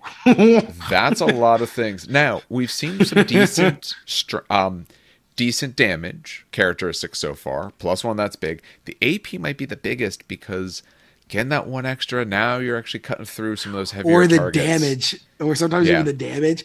Because I'll, I'm going to spoil this one. Uh, the attendance hellblades that you'll see on him are exactly the hellblades that normal bloodhunters have, and going from two damage to three damage is, hmm, Yeah, it's spicy meatballs. yeah, and and, They- and, A- and that strength, getting extra strength Yeah. because there's a quite a few And that things. AP, oh, Keep in mind, Terminators now are toughness five. yeah, You know, if they're Nurgle, that's another story. But most t- Terminators are toughness five. So getting Terminators on threes instead of fours, and getting an extra AP to really cut through that two up save is a big difference.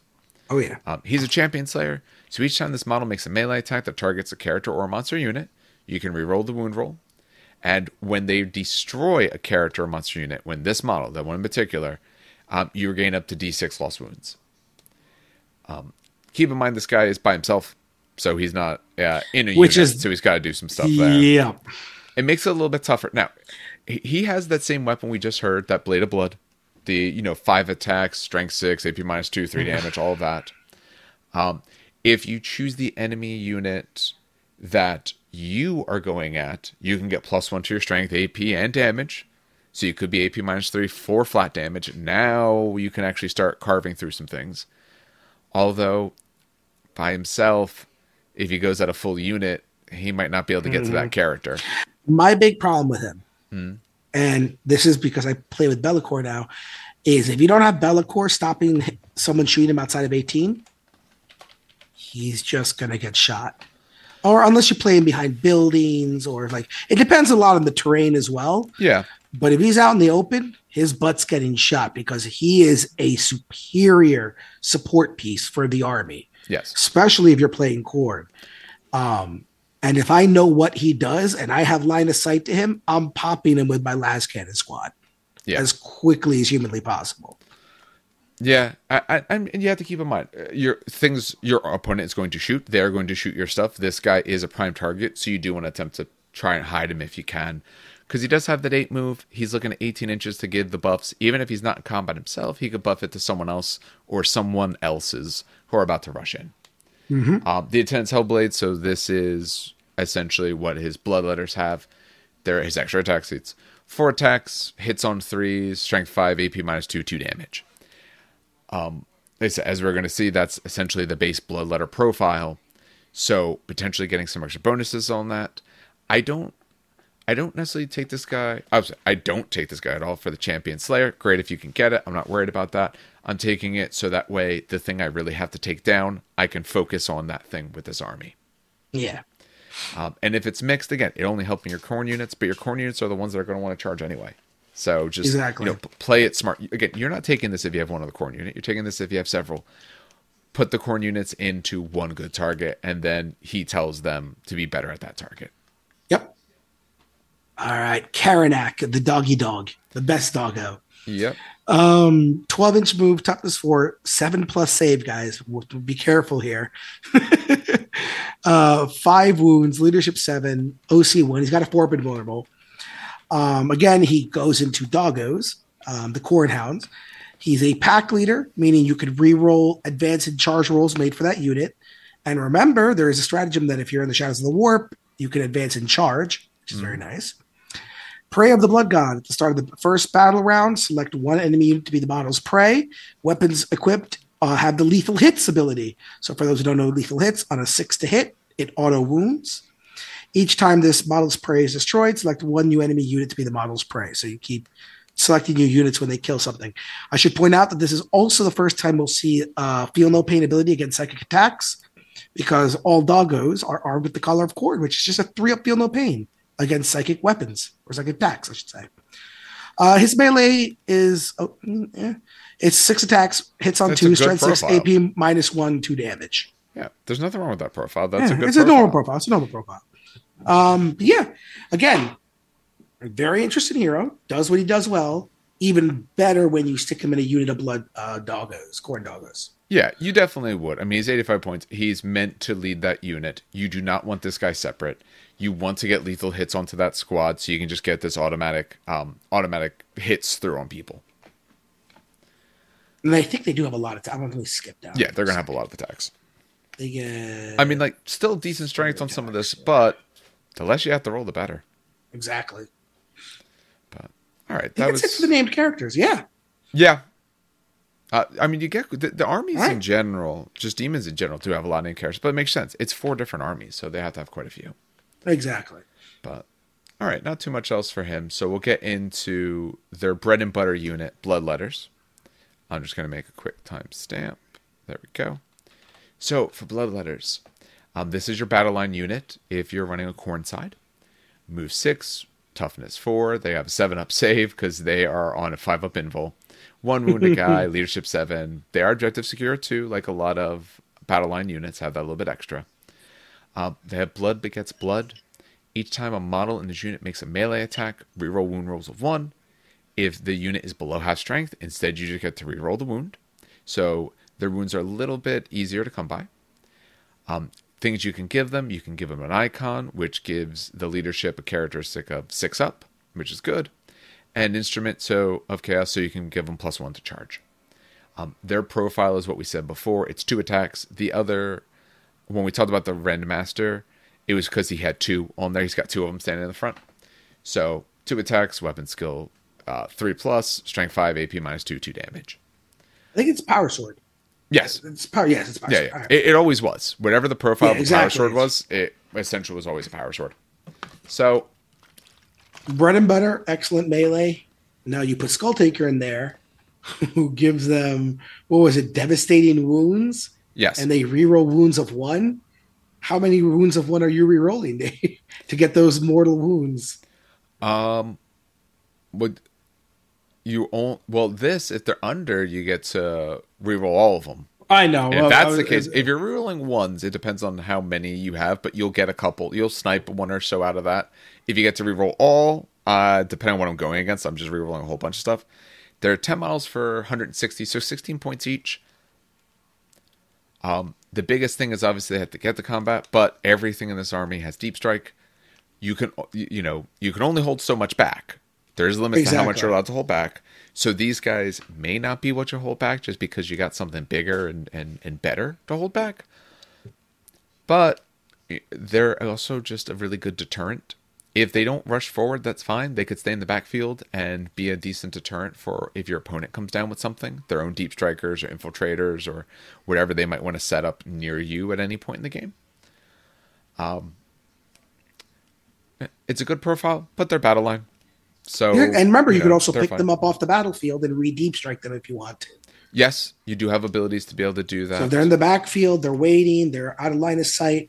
Let's say you caught the middle very early, they're in the shadows of work. Your turn, you just put them right in the middle of the battlefield, and you uh, and maybe you have Skulltaker with them, and you just have fun. yeah, They do what they do best. It's a, it's a heat-seeking missile, is what they are. yeah. Well, that one ability where you can drop down within three inches, that's another good spot for this because I might be able to be close to their objective, or I put it close to their, say, TAC Marines or whatever sort of swishy squad that doesn't really want to get uh, rolled up in melee. Now they have to shoot them. Now they have to deal with it. Otherwise, they're going to start clearing house a little bit in the back, depending on exactly what they go at. So, um, I like them overall. Although it's, uh, like I said, it's it's a battle line unit, so nothing too exciting. All right, let's go to what Oh, happens when we put them up. on a dog. Yeah, uh, the biggest glow up. In, yeah, yeah, this is the biggest glow up. So, Bloodcrushers, movement 10, toughness 7, massive. Uh, 4 up save, also 4 up invulnerable, so who cares? 4 wounds, leadership 7, 2 OC. They have the same profile essentially as a bloodletter when it comes to attacks. Two attacks, uh, three to hit, strength five, AP two, two damage. The Juggernaut horns, four attacks, four to strength six, AP minus one, one damage. Yep. So same as the last guy. Mhm. Um, I'm not going to go over the war gear because it's exactly the same. Yeah. Icon is OC, uh, leadership six. Uh, instrument is plus one to charge. Brass Stampede. This is the biggest change. Um, so last edition, uh, Demons had a two. Actually, uh, I should have said two. Now I said it, but whatever. They had a two stratagem point thing that was a worse version of this ability. So now it's free. Brass Stampede. Each time this unit ends a charge move, select one enemy with engagement range of this unit and roll 1d6 for each model in the unit. On a 4 plus, that unit just suffers d3 mortal wounds. So it could be up to six D3 mortal wounds If you roll squad well. of six and everyone rolls well. Yep. These are, in my opinion, the biggest, absolute biggest glow ups when it comes to core units. Um, I now, in my normal not kaiju stupid beam list, I do take two units of, I think six.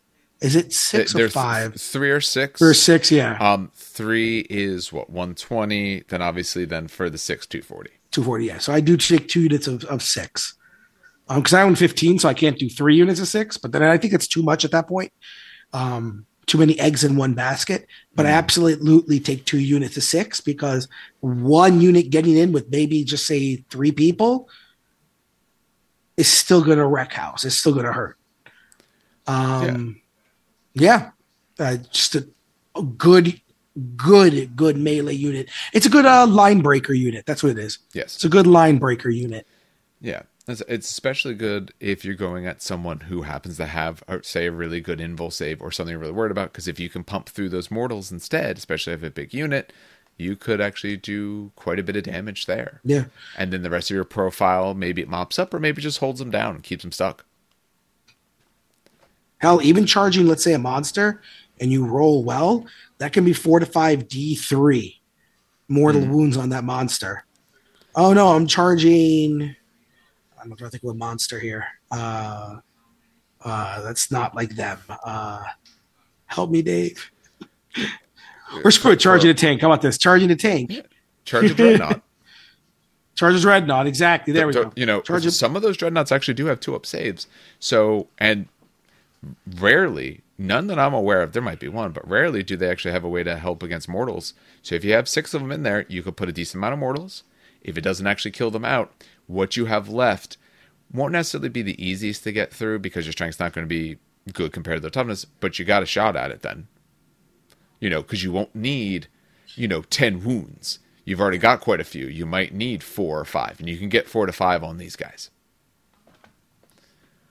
So, um, I think when it's all said, when we're done with each faction, we can talk about ideas related to them. But then when we're done with the thing overall, I guess sub faction versus faction, you know, then we can talk about what does an amalgamated list look like because it's a little hard to think about where, you know, when you want the close combat units, you are looking at Khorne options. When you want the shooting units, you're looking at the Tzeentch options. Uh, I know Slaanesh has some of those as well, but you know, this is more of where that dedicated. So it's all going to look really good for close combat. All this, all this gunless fighting. All right, this is going to take us. Not over- all gunless, Oh. because now you have the flesh hounds. Yeah, these are scary. Actually, good at shooting. Oh, they got burning roar. Okay, nice. Yeah. So they ha- they have a gun as their mouth. So fleshhounds. Uh, looking at points. Where are these guys? There they are. Seventy points for five, or you can take all ten for one forty. Move 10, 4 ups, uh, sorry, 4 toughness. They essentially have no save. They're on invul 5 up. There are 2 wounds each, though. Leadership 7. They grab 1 point on objectives. Uh, they have Pouncing Hunters. You can target this unit with the Heroic Intervention stratagem for 0 CP, and even if you've already done it. So remember, that is when you're close enough to another unit, and then you get a charge. Six inches. Yeah. I mean, we, I still am shocked at that one. Yeah. That heroic intervention is six yeah, used to be 3. inches, which is I, I still can't wrap my head around it. I still forget about that. Yeah. I remember that is it is then a charge roll, so they have to be close enough and be able to charge them and all that. But then they get a charge. Um, they have that collar for uh, feel, three up, feel no pain versus psychic attacks. For their ranged weapons, they're burning roar. Um, it's a flamer, so Norris covers Yeah. torrent. Uh, range twelve, d6 attack, strength four, one damage. When you have ten of them, so I used a unit of um, the new flamer marines, Infernus. I think it's like oh, I don't remember their names. Yeah, I believe With the really cool Infernus. flamers, though. Yes. Um, theirs, I think, are like strength five. There's, there's are same idea, but strength five, AP one. But realize when you have a squad of ten, that's really big, especially now that Overwatch can be done when your enemy moves. So you start Mm-hmm. moving towards these guys. I don't need to worry about sixes to hit. I'm torrent. I just auto hit. Oh, you're going to charge in. These guys are a great option to be your Overwatch, especially if you're running Tzeentch because you don't really have Overwatch otherwise. You're not really shooting much a torrent weapon means I can actually put a bunch down. Yeah, it's on fours. Maybe I need fours or fives to actually get through, but you know, this is your good option for that. If you get to melee, they have gore drenched fangs, three attacks each. Um, they're hitting on threes, strength five, AP minus one, one damage. Uh, These guys are not going to break the bank in terms of what they do, nor in terms of point cost. 10 of them for 140, essentially 14 points a guy, means you can take these, you can take Karanak with it, get a nice little bonus. You're still not really spending that much. They have some good move. These are especially good units to tie people up with. Um, like I said, you have And they're two five- wounds a pop. Yeah. that- Yeah. That two wounds a pop is actually kind of nice. Yeah, move 12 at two wounds a pop means if they're a unit that you're more worried about shooting you than you are about fighting you, if you can actually get to them, hit them, tie them down. If you're into some sort of uh, squad, say a normal intercessor squad, or, or even one of these more dedicated shooting units, as long as you get a few of them in there, you could easily stick. So, and like I said, your ranged weapon means that now you have something to hit enemies with depending on what they're doing. I just realized what I wanted to say like 20 minutes ago. Okay, Oh. go for it ah. now. So remember how you were mentioning you can't charge out of your deployment zone because the shadows of the warp and you need the they advance and move. Yes. It needs advance and charge. Mm-hmm. Remember though, it's at any phase is shadows of the warp. I So agree. yeah. no, So I didn't say, disagree like- with that. Oh, but okay. You have That's to, I was remembering during like, your I charge thought- phase. I is I when was- you yeah. look. I No. thought I was doing it wrong. I thought I cheated Josh No. during the Knights game, and I realized no, I did it because I moved onto two objectives in my movement phase. Now No Man's Land is mine in the movement phase in the charge. That's why I was like, I was so hung up of it, and I was like, wait, I- Yeah. did I cheat him? And then I realized no, I did it. I played No, it. But, right, no, so I agree it works that way, and that's absolutely the way it do- does work. What I was more of commenting on was you were saying, "Hey, like turn one, I could do this." Like turn one, you probably won't because you're probably not going to Shadows of Warp No Man's Land, most likely because of objective placement. You probably can't grab enough. You need to grab two out of the three. But yes, it does actually work. If you could grab it, or if it's say turn two and you put a deep striker down on it, now it's yours. You have it in plenty of time. Go rush exactly. Yeah. It was more of a bit of a timing issue. Although if you're taking things like flesh hounds and letting them run, then you realistically could actually grab up the middle. Exactly. um, All right, you get a cannon, sir. Oh, the Skullcannon, how you changed, but I still like it. so, Skullcannon, movement eight, toughness nine, four up, invulnerable. Save doesn't matter. Um, until we get to Demon Princess, save doesn't matter. Yeah. Uh, nine wounds, leadership seven, OC three. Odd, weird one with that one. It's big. Uh, That's why yeah. it's three. It's big. Uh, Skull of the Fallen in your shooting phase after this model has shot, select one enemy unit that was hit, uh, and then that um, unit takes a battle shock test. So it wasn't you didn't have to wound the unit as long as you just got plinked by the skullcannon, you take a battle shock. The ranged weapon is very different now. It used to be anti tank, uh, it still can be anti tank, but I see it now more as like anti mech. It's 48 inches, d6 plus two, three up to hit, strength nine, AP one, two damage. It's Blast. oh blast, yes. So it's it's I think it's definitely now become more anti space marine or even anti like like anti big boy squad. Yeah. Uh, it's no longer anti tank. it's not anti tank because strength nine, most vehicles are 10 or better. Yep. You're looking at fives. If you do somehow get to melee, you do have two bloodletters on top, so those are your hellblades. Um, which you talked about before, and then it does have a bite attack, which is two attacks, four up to hit, strength six, two damage, no AP, bites you. Um, It's a 115 current. there was a list that took like two or three of these. I want to say, and they didn't do too bad. They placed like fifth. I I overall I will say I like it for a few reasons compared to the things we've looked at so far. Now, again, if you're talking about a giant heavy demon, that's another story entirely. So not talking about monsters. Um it's a toughness 9, so it's a lightish vehicle in itself. It has a good ranged weapon that you can start putting damage onto the people that you're worried about, say the units that are going to shoot you, that maybe you're nowhere near because you can't engineer enough charges, or your opponent was smart and put, you know, um, what's the Marine boogeyman right now? Shooting unit? What's the Uh. I always forget the stupid. It's the exterminators. No, eradicators. No, damn it, the stupid missile launcher guys. Yes. Um. Yeah. Oh So- my god, it's gonna uh, drive me up the wall. Look it up real fast while I'm. Yeah, give me a So second. if if you think about that unit, let's say your opponent is smart. Your opponent knows that you want to charge it with Skulltaker and take them down. So your opponent's going to put a unit in front, and they'll space them in such a way that he essentially can't charge because he's not going to fit right. There's there's ways you can deny even with something that say flies. Um, this is a unit then that can be threatening those sort of units. That could be threatening the backfield shooting units, the screened units, um, the units that you either don't want to engage because of what their Overwatch could do, or the units that you're just not going to be able to engage for quite a long time. Um, this by it's well known this is going to be a shooting edition, at least the way it looks now. It absolutely is a shooting edition. It is a Mortal Wound style edition. We'll see what happens in the future. We'll we'll see if that changes. But jet pure close combat is going to struggle greatly in many ways. Now, Khorne is a great close combat army.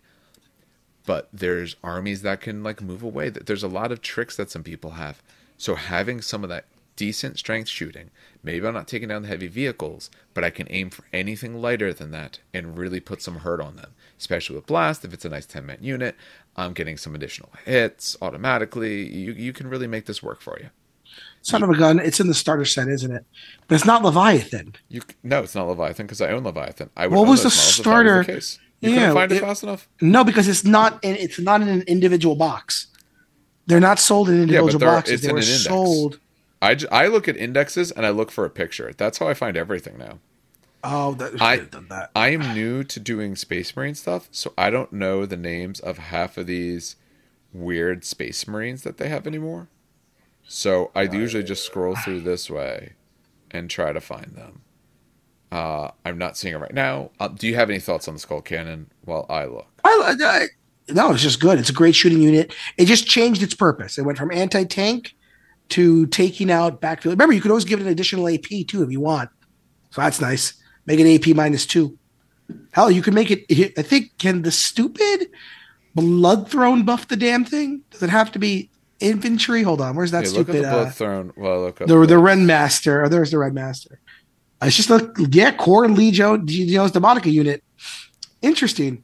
So you can actually buff its strength, armor pen, and damage characteristic by one, and then you can pay one CP to make it basically now strength ten, AP minus three for uh, three damage. Okay, that's respectable. uh, Desolation Squad. Oh, thank you. Yeah, that's what it is. It's the Desolation Squad. I said, so, so here's someone who can say take those on, because their weapons are just as long, so you'll be in a good range. They're two wounds a guy, three up saves. You can really start plinking them down. Yep. So, um, I think a, an all combat army is going to need some form of shooting support. I really feel in this edition. We'll see exactly what happens, but I truly feel that. And then is the blood altar the last thing? Oh God, yeah. The, the please don't take. How much is it, and it, is it is it as bad as the convergence Why- of Dominion, which is I don't even know what the hell the that, convergence. so the of Dominion- convergence of Dominion is the Necron one, and the problem isn't what it does. The problem is that's like 285 points. Oh my God, no! This is 105. Okay, that's not terrible. So it is toughness 12, three up save, uh, 10 wounds, leadership seven, OC zero. Um, the air. So basically, it is I think two abilities. Uh, Fall, it has Shadows of Khorne aura. So the area of the battlefield within six inches of this fortification is complete. It's going to be Shadows of uh, Chaos. In addition, if you're within six inches, you reroll um, battle shock test for the unit. Uh, if you're a Khorne, essentially, so you can reroll your battle shock just in case. Um, other than that, it provides cover and it's a fortification. Yeah, they all do that. They'll have the Yeah. weird. They provide cover. Oh, Um, so it, for 105 points, it's a terrain piece to provide Shadow of Chaos. No, now, no. correct me if I'm wrong, uh, or we'll have to pause this to look it up. Fortifications have to be deployed in your deployment zone. No, does it? Oh god, that would make this even more useless. All right. Oh my god, We're hold to on. take a quick moment. We'll be right back. All right, so we took a brief pause there. We were looking through to see where you can put a fortification, and to the best we can tell, we looked through both the essentially Leviathan match play they have right now, the main rules, individual rules for the units. We can't see anything that tells you how you have to deploy these. I thought it was like in at least your table half or all. Maybe that's still to come, but currently I'm not finding anything. So th- there's probably some sort of rule of how you put these down. I down. wonder if you just place them anywhere except in your enemy's deployment zone. But there's not even a rule that says you can't do that. I guess you couldn't do it because you're not allowed to place in the enemy's deployment in zone. in deployment zone, but you can play it. So I guess So you if you could put it anywhere listen, else. if you could, let's say we work off the assumption we could place this in no man's land, because placing in your own deployment zone makes this completely useless. Like Ooh, literally, Wait, core ability infiltrators. There you go. oh my god, Jesus, it was in front of us the whole time. Yeah. Someone is screaming. Oh, they didn't see the long pause we had. No. For them, it was like a second. For us, it was like ten. Yeah. Do they all say that though? This one does. Does your say infiltrator? check. No. Uh, deployment. No. So this one has infiltrators on it. They don't Okay. all. So this So- one outside of nine inches of an enemy unit or enemy deployment zone, and or I should say, really. Yeah. So there we go. Okay, still not worth under five points. Um, it's rough, but it's still pretty good though, because you could put this somewhat near one of those objectives, or or somewhere there. You now have a, you, have your shadow zone that you can do all of your good stuff out of. If you wanted to do your crazy turn one stuff, this is how you do it. Because now you could leapfrog to one, or even say turn two, You could pop down next to it. You can now be within six inches of an enemy. You can start getting into them a lot faster. Um, I would take yours for 105 a lot more than I would take mine yeah, for. it's two more something. worth it. Yeah, it's not bad overall, but if you have it, you'll know you want to run it. I wouldn't go out and buy it, but if you already have it, there is some fun shenanigans you can do. All right, um, that gives us Khorne, I believe. Yep, because then we start getting to Tzeentch. So I say let's do it. We got Yeah. time. yeah, we do. Um, do we want to do some thoughts about Khorne before we move on, though? Yeah, I'll, I mean, I could since I play the army, I'll give my general thoughts. Um, Khorne, I like. I don't even take shooting with Khorne, and they're still very viable. They're very, very much an aggressive list. You cannot be like, oh, I'm gonna slightly, you know, oh, they killed a unit, blah blah. No, no, this is very much a you advance turn one, ca- try to get as many objectives on turn one, and if your big boys advanced far enough, try to charge on turn one. Um, if you owned enough, if you if you converted it into the shadows of the warp. This is very much throw caution into the wind. Everything needs to be in melee all the time.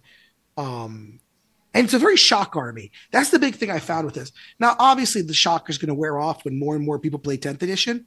But plopping down, let's say I don't play my kaiju list, I play my normal list. All of a sudden, seeing 12 uh, Bloodcrushers marching up the battlefield and then having one of them charge on turn one, let's say, that's demoralizing to an effect. And when people are demoralized, they tend to make bad decisions. Um, so it's just it's a very much shock and awe army. Really can't play defensively with this. It's very much push forward. Yeah, you, you don't have enough survivability. I mean, No. you, you have your big monsters who have a form of survivability, but since they don't really shoot, they're not earn. I know they have some guns, but they're not really shooting, so they're not earning you unless you're getting the combat. Yep. Um, a lot of your other units, a lot of the other ones are reasonably low toughnesses. Or, I mean, yeah, okay, Bloodcrushers have a good one, but your opponent is going to have good num- good weapons that will still treat that like essentially wounding out on threes and all of that. So you're not going to be able to attrition them very well. So you're going to have to actually take it to your opponent. Yep. Um, you don't have a lot of things with like ob- um, objective control based rules. So like yeah, your bloodletters are objective control too, but you don't have any units that are like, oh, while I'm here, I lower yours or I up mine or anything. You're taking objectives because your opponent has been removed from them, Yeah, not they're be- dead. not not because you're outscoring them in No. that way.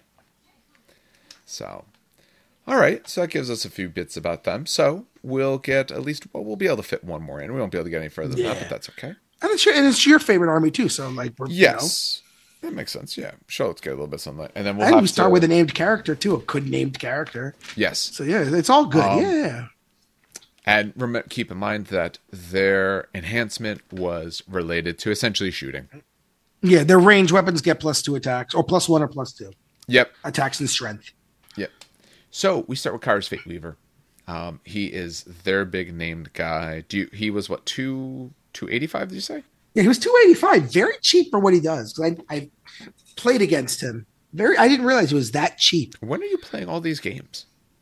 Uh, TTS. Oh, No, T, T, P, no, TTS. TTS. I was right. Yep, When TTS. TTS? And why, why aren't you I'm on the? Discord. I'm on the Discord. Then why aren't you Uh, only because my computer tends to, uh, what's the word called? I know there's a technical term for it. It it rips the video. It like it'll. It you don't have a camera. Why, screen No, tearing? no. So it's screen tearing. Yeah, it tears my screen. And I've been trying to fix it for a while. Yeah, I think it has to- because you should be. We could be throwing up all kinds of stuff. Exactly. I have no idea why it does it.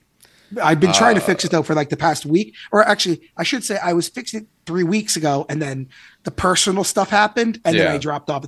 That's why, because it happened three weeks ago. I wanted to record. I was play. I was funny enough. It was the joke was it was demon versus demon, right? Yeah, And he was bringing demon kaiju uh, Tzeentch, and I was bringing demon kaiju uh, Khorne. It was stupid, memey, and hilarious, but I wanted to record and I couldn't. But also, I didn't realize it was as cheap because when I look at the, you know, I like to look at tournament medalists.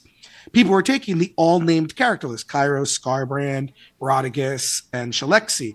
And I'm like, God, man, these guys are like 360 to 400 points each. How the hell are they No. fitting them? And I'm like, oh, God, this guy's 285. yeah.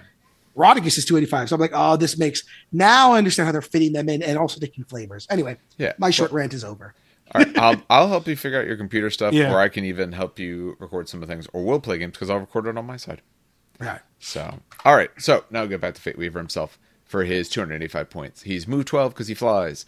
He is toughness 10. Uh, he has a six up, but obviously the four up invul. He's 20 wounds at six up leadership, and he counts as five for objectives. He does deadly demise d6. Um, he has cour- so Kairos's whole thing is he was essentially cursed by Tzeentch. His one head sees the future, the other head sees the past, so he can never actually accurately tell what's happening now. So he can predict the Ah, future, but I did not know problems. yeah, yeah, that's the idea. Yeah, I love the the lore on. It's almost like has it, uh, it's a question. Has every named greater demon done something really stupid towards their god? probably. I, I should don't read know. I- Slaanesh and Nurgle. I, I now want to read Slaanesh and Nurgle. I'm Yeah, you keep talking. I'm just going to kind of Yeah, go scroll down look. just Yeah. Rodriguez. yeah, that's the whole idea that he knows what has happened. He know it will Where's happen, but he doesn't know what's happening right now. That's essentially that's how he loses in terms of the lore. He doesn't always win because he doesn't actually comprehend what's occurring currently. He can't foretell that. That's Um, hilarious. so for the head that looks forward, it has an aura. Each time you target a friendly Tzeentch demon unit within six inches of this model with a stratagem, roll d6. If it's greater than the current battle round number, you gain a CP. Ooh, So that means early on, you are not going to be.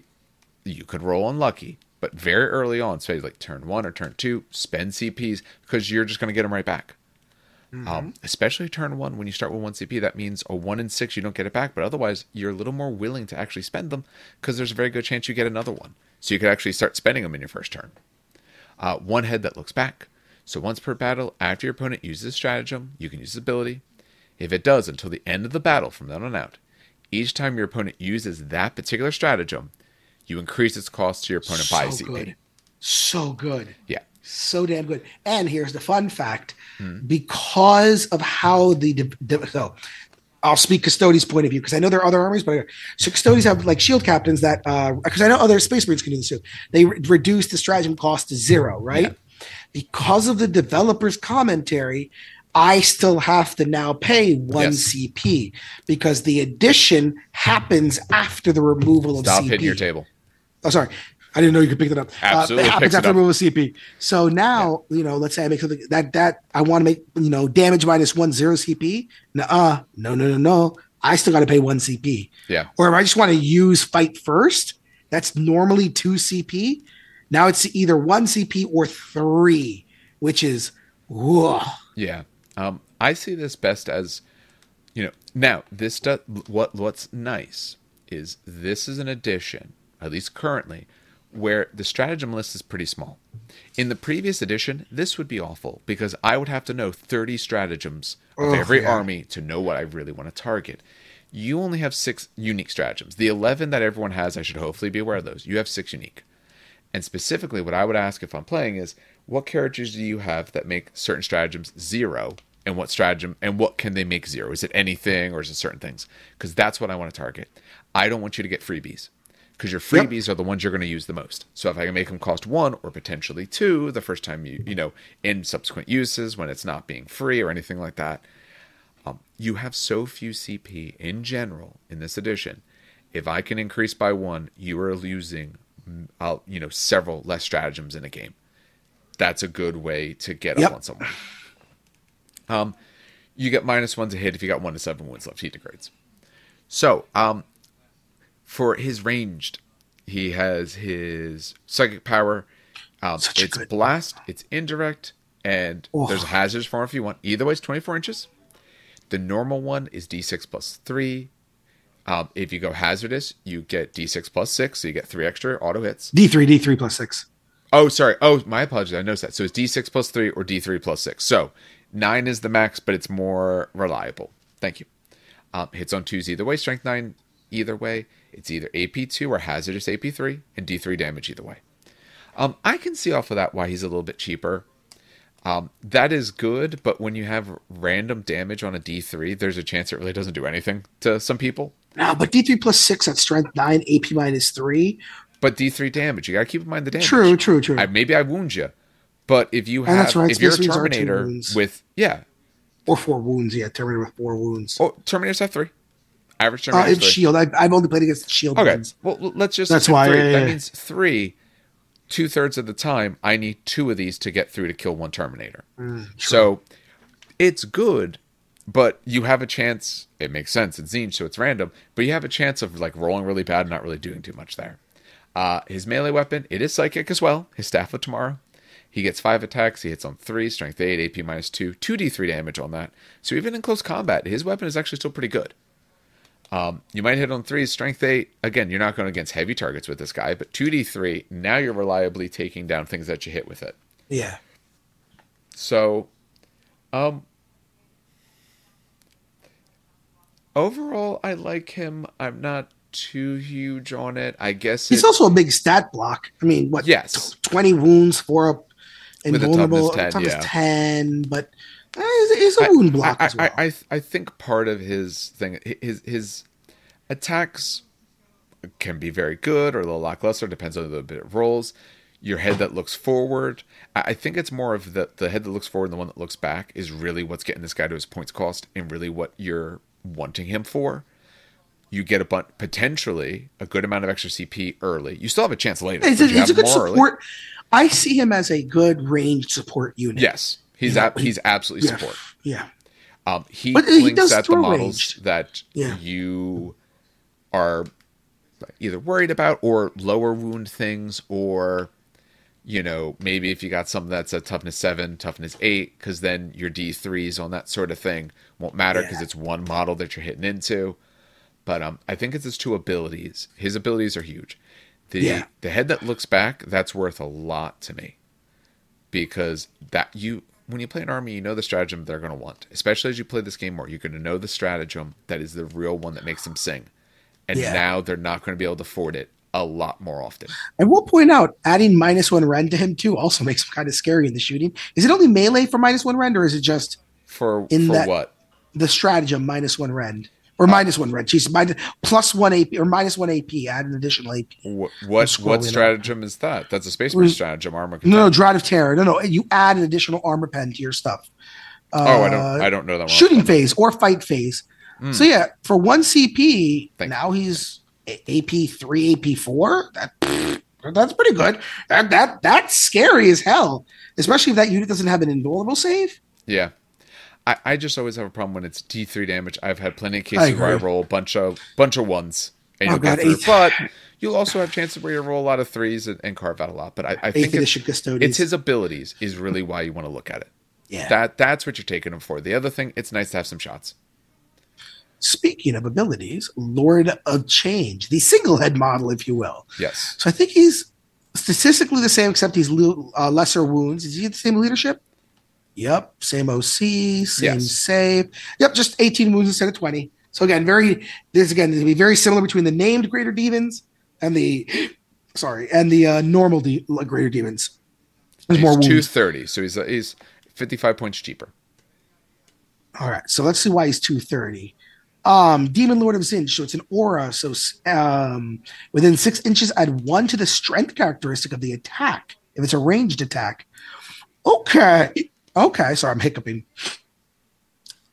You know what? Um, Dave, do me a favor. Scroll down to the flamers, see what their strength is, like the good flamers, not the hero flamer, but the normal unit of flamers. Just want to check something. All right. All right. I'm scrolling. Master of Magics. While you're doing that, this is a psychic in your shooting phase. So, oh god, in your shooting phase, select one of the following abilities: ignore cover. l- Who cares? Lethal hits or sustained hits. D three.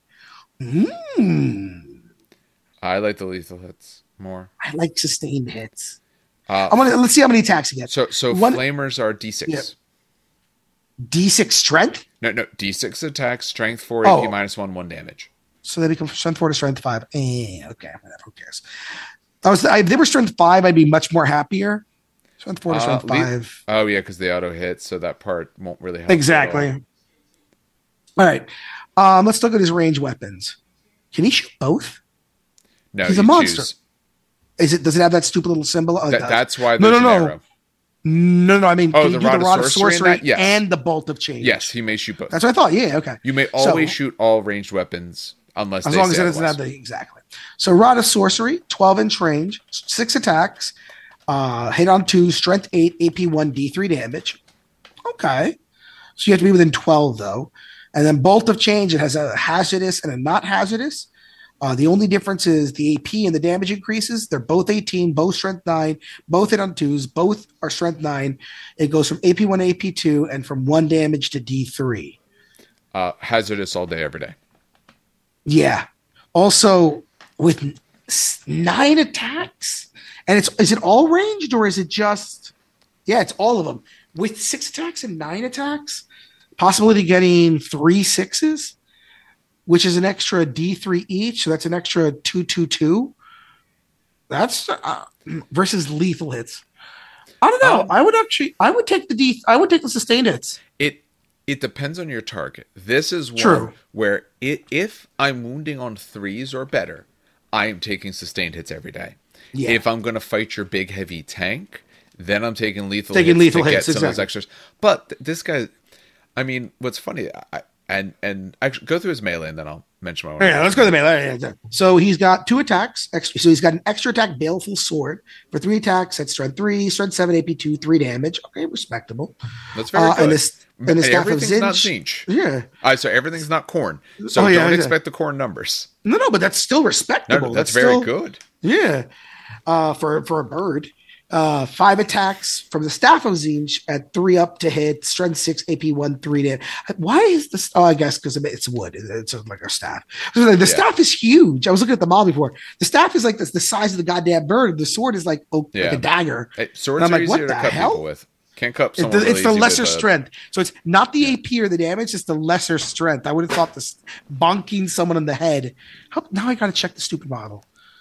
Is the right. sword big? Yeah. Go ahead and You you talk about it. Yeah. Yep. Now I'm like mad. Hold on. Is it like a dagger or is it a legit So, sword? so Kairos is more. Kairos had a lot of utility. His don't get me wrong. His, his, his shooting attack. It's not that it's bad. It's a it, it's it's random. He kind of has the one, so you, you kind of have to see how you do. This one has better shooting, better melee in general. Um, your abilities that you have are very good, but you're not playing the CP game. Oh, and I okay, think so- this edition, that CP game, is going to be clutch. I would absolutely take Kairos and one of these. Dave, the goddamn staff reaches the top of his goddamn wings. All right. The sword is maybe a quarter of his body. You know, b- birds have hollow bones, so that way they're light enough to be able to fly. So he doesn't have that same sort of strength because you can't have a giant, strong muscle and a hollow bone and just crack it in half. Hmm, so true. I'm I'm calling physics on this one. I don't know, man. That staff, you, it drops on a marine. It's going to be more strength than stabbing with that stupid little dagger. Well, he's, he's doing he's doing his best. He's doing his doing best. best he can. He's doing the best he can. Um, It's funny. I, I think he's honestly, I think he's really, really good. It- Yeah. So if you're running Tzeentch, obviously you're going to want to run with these guys. If you're running a combined, I still, mm, I'd probably still like Kairos. Plus maybe a little one to more 'cause what range attack. does. I want to see if like it, it. I'm trying to think. Slaanesh doesn't really ever. I, I want to see what he does to like Nurgle and Slaanesh because is it? Oh no, it's only Tzeentch anyway. So I got to see the. I got to see what shooting we got because I'll keep that in the back of my mind when we talk about it because that plus one strength might come in handy, or it might just be absolute garbage. Yeah, I, but even even if he's not helping um, too much else with that, I like him for what he can personally do because I think he can fit a very good niche that some of these armies. I think the use. next one you're gonna like the most though. I played against this ass. This is the guy I shot to pieces. Oh, yeah. Oh, no, I know because of I know. Oh, this asshole. Changeling. God, I hate this thing. Some annoyances. Oh my god, he was so annoying. Yeah. No, no. I uh, I think Josh was playing the Changeling the other day. Uh, okay, Changeling. Uh, I closed, so I don't have his points open in front of me unless you can. Oh, I got you. I got you. I got you. What changeling? Changeling, sir, is that's a Changecaster. Where the hell's the changeling? Is he under the? Oh my Oh, god! yeah, don't yeah, do this to me. Oh, you GW, you suck. Yeah, the Changeling. like second grade, you don't count the. Oh No, my it- god! it's it's a hubris thing. I'm not a changeling. I'm the changeling. It's like Yeah. uh, if you ever get watch of here with uh. Kung Fu Panda. Yeah, I'm not. I'm not Fat Panda. I'm the Fat Panda. the fat And panda. he, oh my god! and he beats a leopard up or. You said it, and my heart dropped. I was like, "Oh, please don't let it be under the." Yeah, no, it was. Uh, Oh, God, okay, it hurts. the changeling. He's move six, toughness three. The toughness is going to be terrible. That's fine. Uh, seven plus save, but he's got the four up invul. Uh, he's five wounds, leadership seven plus. He counts for one objective point. Uh, he has deep strike of course. He has lone operative, so he must be alone. And when he's outside, uh, does lone operative have to be alone, or uh, well, actually, is he a leader? So it won't matter. Yeah, no, he's not a leader, so he is alone. Lone operatives tend to be. And it's if you're outside of twelve, you Then you can't target him. Yeah, he's untargetable outside of outside of 12. Uh, he has stealth as well, so if you are shooting at him, he's minus one to hit. Yep. He, of course, has the Shut's Chaos. Uh, Formless Horror. Each time an enemy unit wishes to select this model as a target of attack, that unit must first take a battle shock test. And remember, they might be at minus one if they're in your shadow, and if they fail, they could take D3 wounds if they are. If the test has failed, in addition to being battle shock, so you have to take a battle shock test when you want to target him. If you fail it, you are battle shock, and the unit cannot target that model. Yep. So you wanted to hit him, you're not allowed to. Uh, mischief and confusion. annoying. At the start of your opponent shooting phase, select one enemy within 12 inches invisible and roll d6. On a 2 to 5, until the end of the phase, each time a model enemy unit makes an attack, subtract 1 from the hit roll. And on a 6, they're not allowed to shoot. Ugh. Um, you're not guaranteed to get any of the things this guy has. But if you have if you have a Tzeentch army, you're taking him, or if you have the spare points in whatever army. I know Josh was taking him in his mostly Chaos. Chaos yep. Knights. That's exactly what I.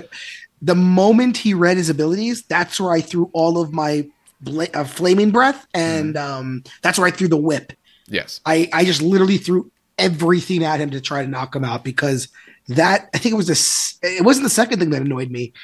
It was the first thing. Um, To battle shock. but also the second thing as well. It was just it was a pain in the butt model. the, the the first one makes him a hassle to target. The second one makes Yep. him a must target because it's only one in six. But if I happen to roll that six, you're not even allowed to shoot. Um, if I roll two to five, minus one is actually really really big in this edition. But not being able to shoot, if I can pick your best unit, if they're within, um, they do have to be within twelve, which means if I'm within twelve, you can shoot me because both sides are within twelve. But it, it- it's a problem you have to deal with. Um, first, you don't have to weapons. see him. You don't have to see him. So hiding behind a building. Now you got a little True. twelve inch bubble. Yeah, if you can get your 12 inch bubble there, because nothing, uh, nothing's, uh, no, and visible to this model. You have to be able to see Oh, it. it says invisible. Yep, and All visible to this model. Ah, Yep, you, you gotta, you gotta dance that uh, knife game. oof. All right. Um, range weapons, of course, has an ignores cover, torrent, psychic, or hazardous attack. It's um 12 inch range either way. It's either D6 or D6 plus 3 if you make it hazardous. Strength 6, AP minus 1 either way, 1 damage or D3 damage. Um, this is one where I might not go to hazardous because if I happen to roll that one and he takes three wounds, now he's almost gone.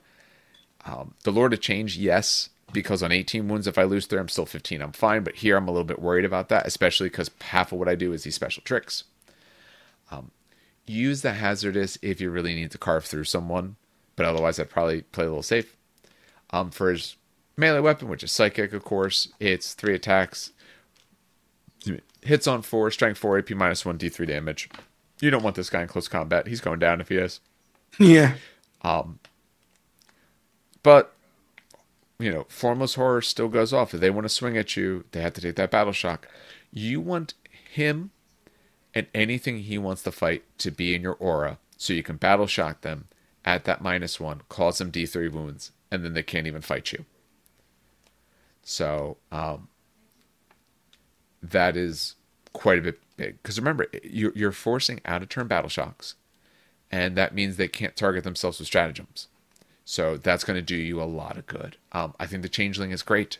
He is quite cheap, so he is a very good addition to put into your army to get a lot of uh, efficacy out of.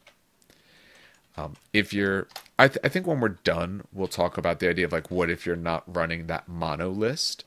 But I see him as a good option in whatever you're running because he has some good utility and he's not he's not buffed in any way really. Okay yeah i know the lord of change's ability helps him a little bit but he's not that like hugely buffed by being in faction. He buffs your army more than necessarily by being in his faction. So and like his uh, by faction i mean being Tzeentch All right. but Fateskimmer, the another dumb looking model. I think I still have one of these sitting around. I don't like these skimmer models, I, or the, these chariot models. They don't, they don't do it for me.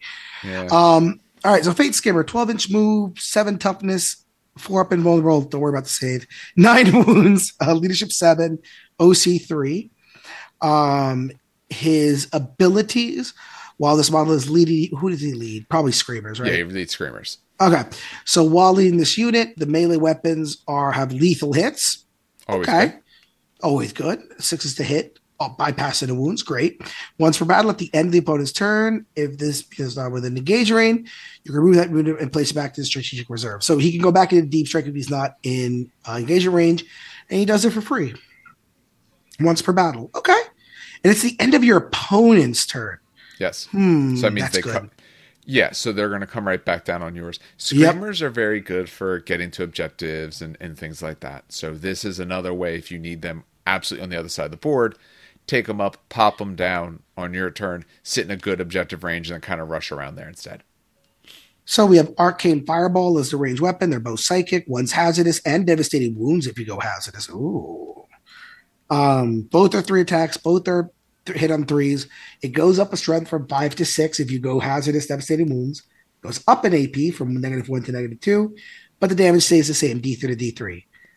Uh, nine wounds. I'll do it like once or twice. Nine wounds, I don't mind doing it on. Yeah. Um, I, I need to want to have those extras enough that it's worthwhile doing, Yeah. but I'm willing to do it. And then melee weapons, don't get them into melee. uh, three attacks. Are they extra attacks? Oh, thank God. So three attacks. It's At, go four, four, negative one, one damage. And I'm assuming screamers, if it's six attacks, then each screamer has three attacks Yes. because he's got two screamers. on. six attacks, four to hit, strength six, AP two, two damage. And honestly, by the way, if if screamers are three attacks each, Yeah. they already hit on fours, making them lethal hit. That's not bad. That that that It's- that but yeah. It's a, it's one third of the hits that you would have got before now just Yeah. automatically go in, and AP minus two with two damage. That's Two actually a good swing. Yeah, it's a good swing. Yeah, uh, he's 105 points, so he, he is he's cheap for what he does, or reasonably cheap. Um, I don't think this guy is a necessity, um, which is good. You don't want to have to take every single Yeah. named character, or or just I should say named character, just character in existence. But I, I think he will do you some good if you're wanting screamers. Um, if I was doing screamers, I may put him in one unit. If I was running multiple, I would not do multiple of these guys. I think that's just maybe a little bit too much. Yeah. Overall, he's good. Uh, I mean, points in these sort of things so far have been very drastic. You're either very, very expensive at 300 plus, or you're like 100 points. So they don't have a lot in the middle. So you might be able to fit characters in sometimes a little easier because you can't fit another 300 point monster in half the time. So, Ooh, the Fluxmaster. yep. All right. So for the next one, we are at just. I'm making timestamps. We'll see later if I use them. All right. For the Fluxmaster, actually, this is the guy I think I still have upstairs. Uh, I sold my demons, but I guess I missed selling him, so he's like sitting upstairs on a desk. Um, what is his points? I closed my phone. Why did I do that? Is he the Fluxmaster? Tell me he's the. no, Fluxmaster. no, no. The He's 60. He's 60. he's sixty. Well, he's not the because he's not special named like the other one was. Oh, okay. Yeah. Um, he leads either pink horrors or blue horrors. For the Fluxmaster, he is move 12 because he is on a dice. Um, he is toughness 4. He's got 6 of save, but the 4 up invul, of course. He's 4 wounds, leadership 7, uh, counts for 1 objective. Fluxmaster, when he's leading a unit, each time attack is made, subtract 1 from the hit roll. Okay. So he makes them a lot harder to hit for 60 points. That's really, really good because both your blue hars and pink hars do not want to get hit. Um, altered reality, once per round, after a hit roll, a wound roll, or saving throw is made for this model, you may change that result to a 6. Um, the hit and the wound are good. The saving is only going to matter when he's by himself, so when the unit goes down, unless you decide to take him on his own. But you're not going to, it doesn't help. But the other two, especially the to hit is or to wound is good because let's take a look at his abilities here. He I think it's the same as the guy above. yes. Yep. So that arcane fireball which has devastating wounds, and you can make a wound roll in auto six, Okay. which means you'll get at least can guarantee some mortals. So three attacks on threes, you're going to get at least one through. You can guarantee at least D3 mortals. That's that's a useful ability there. Um, and it is once a round, so that means in your opponent's phase, if they do something and you overwatch, either in movement or in assault, you can use it there as well if you wish. Um, his Herald close combat weapons, three attacks. It's hits on four, strength four, AP minus one, one damage. You're not taking him related to his close combat, and if he's in close combat, you're losing right there. But he's very cheap at sixty. You are take you're already going to take if you're if you're taking Tzeentch, you're taking pink horrors, maybe blue horrors. So for 60 extra points, you're getting minus one to hit on the whole unit, and you're getting to pump out some mortal wounds. That could be worth it. And then if the unit is gone, he's a move 12 with an objective one, so he can start go harassing really weak units with potentially these D3 mortals, or he can just go sit on an objective somewhere for you to kind of get it because you've kind of cleared your opponent out that way. Um, overall, I like him again, he's cheap, so if you got it spare, I would throw one in. If I was taking a bunch of pink horrors, though, I don't know if I'd throw a whole bunch in because I think you might just start be you might be chasing a decent idea with too many points. Mm. But uh, why don't you tell us about the scribes. Uh, Now, see, this model I enjoy. it's a fun model. The blue scribes are Yeah. fun. So 12 inch move, toughness four, four up and vulnerable, six wounds, uh, leadership eight. Ugh, that's not good. And OC two. They're, they're, blue, Um, they're, they're blue horrors. they're not going to have a good leadership. I will talk about their melee before their stupid ability. Uh, their their melee ability is that they stab you with uh, pen quills, which is awesome. Four attacks, five up, strength two, one damage. Don't anti Psyker two plus though. Yeah, so, So- that's that's mortals on a two up versus Psykers. No, no, not. Oh, sorry, not mortals. My apologies because they don't have the extra rule. Sorry, just Yeah. auto. All right. So it's still funny as hell. Um, all right, so uh, No, it's good. The P's got to be silenced. So Tarek's scur- uh, Sorceress Siphon. When the enemy unit is within 12 inches of this model, and I don't think he could join anyone. No, he can't. Why can't No. he join anyone? That's stupid. Oh, he's lone operative. Okay. Yeah. Uh, while an enemy unit is within 12 inches of this model, each time a model in that unit makes a psychic attack, subtract one from the wound roll. Good if they got Psykers, but if Yeah, they don't, he's doing nothing. Yeah. At the end of your movement phase, roll 1d6 for each enemy unit within six inches. On a two to three, they suffer one, four to five, d3, six. Okay. How many points is he? If he's, Uh, he's 65. if he's 70, He's okay. 65. If I'm playing Tzeentch and it's mono Tzeentch, I would take him. Right. You you had a bad habit there of trailing off when you're reading something that people aren't necessarily seeing either.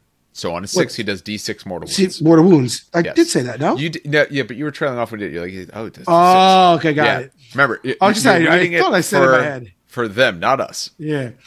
So the yeah, um, if I'm running mono Tzeentch, so like I I'm running just just Tzeentch, I take him for 65 points, and then stick him like annoyingly six inches away from like two or three units, and just start bleeding mortal wounds off. The difficulty is getting him there Yeah. for more than once and him living. Because he's not going to. Yeah. if they if they want to stop him they will. If you play an enemy who happens to have a bunch of Psykers cool. He's giving you mortal wounds in a little bubble and he's hurting their powers. If they don't have Psykers at least he's cheap and they're going to want to have to take him down because if not if you start having to roll some sixes like they're going to feel bad Yeah. like they're going to have to so it is cool looking though. I I do like them. The one on see, top, this is the good Goofy that I like. yes. Oh no, it is absolutely goofy and over the top. The one of them just like looking like he's rocking out, screaming from a pulpit. Um, at least has a good amount of wounds. Toughness four isn't great, but six wounds means they actually have to want to shoot at it. Because even like just a, a squad with like you know 10 normal shots like you're going to miss some they're not going to wound on all of it like you actually do have to throw a little bit something at him but and and is the blue scribes so it is an epic hero Oh my god, go away. Yes. but it- it's the. There's only there's only these two. All the other ones are just blue horrors. These ones are the only ones who scribe. They're the ones who learned how to write. It's very sad for their type. Um, they're cool. If you got the spare points, sure. But if you don't, it's absolutely fine. Like if you if you know like where you play, there's tons and tons of Psykers. He's a good decision, but otherwise, he's a funny little mortal wound thing that might just go away right at the beginning because someone has a free shot at him and they'll just take him out. So, all right, that will take it to me for the Changecaster. For this Changecaster, he is 65 points. Hey, uh, consistent. He has his six inch move, toughness three. He's got his four up invul because other save isn't even there.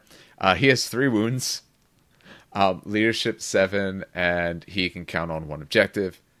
Uh, he also leads pink horrors or blue horrors. Don't do hazardous. Yeah, because the hazardous will just immediately take him out. Um, so he's Changecaster. While this model's leading a unit, ranged attacks equipped by models in this unit have sustained one. So that is a very useful rule. Just getting extra one extra on every six you roll to hit. Uh, Storm of mutating sorcery. In your shooting phase, adds this model has shot. Select one enemy infantry unit that was hit by one more of its attacks. It must take a battle shock. Uh, battle shock is great. We already talked about how that's essentially this army special rule is battle shock or doing battle shock or causing battle shock or anything related to it. So any out of sequence battle shock is really good. The Skullcannon did it. Here is Tzeentch. Here's one of Tzeentch's ways to do that. Um, he's got an arcane fireball. Um, we've talked about it before. It's the same one that we've seen. I wouldn't do the the hazardous unless you really really need it. Like I better make sure that unit uh, goes down, or I hope I get the devastating wounds part. Otherwise, don't. Uh, his melee weapon, it's that same combat weapon. It's one damage, AP minus one on three attacks on fours. It not good. Um, he's there to give sustained hits and to cause battle shocks. For those points, I would absolutely consider it. If I'm running mono Tzeentch, I do like the idea of one of these guys because I want to battle shock you because that's our whole trick. And it's going to be better for me if you are, especially if you're taking like Kairos. You know, if I can make you battle shock and fail on a unit that might have wanted to use some stratagems, and I make these uh, this other one more expensive that your other unit wants to do, I might be kind of cutting off your whole stratagem usage. You know, oh, this other unit would have used this other one that you didn't make more expensive or is free. Well, you're not even allowed to use it now.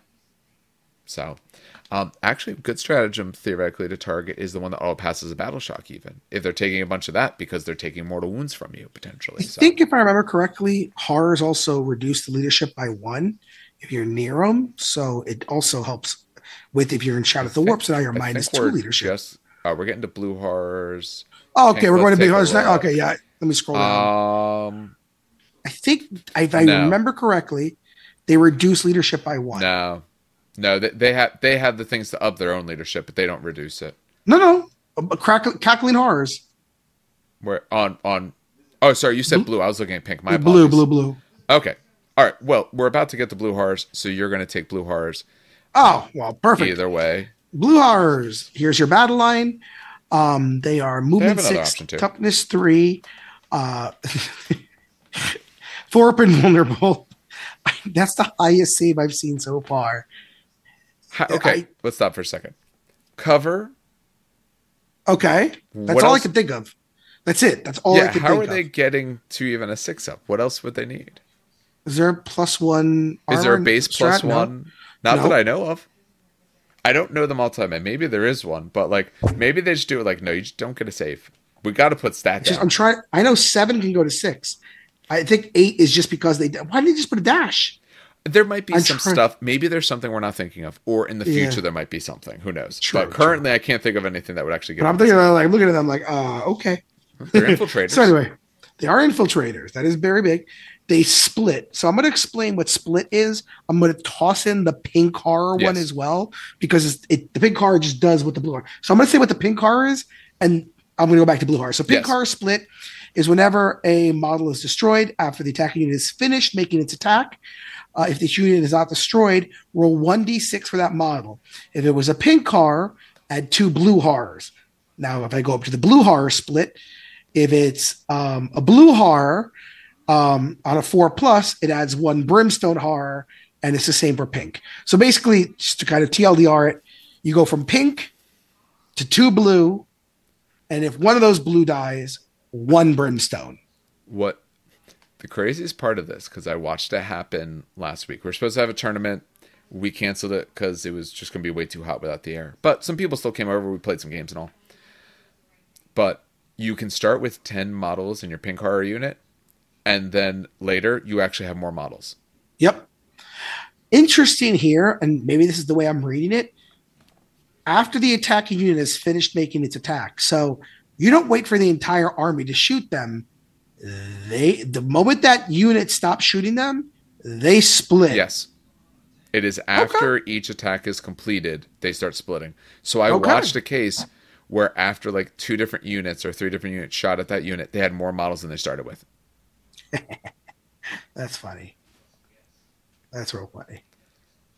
Um, cackling horror, uh, six inches. Enemy models subtract uh, one from the leadership characteristic. That's big. It, it's great in an army where you want them to be having worse leadership.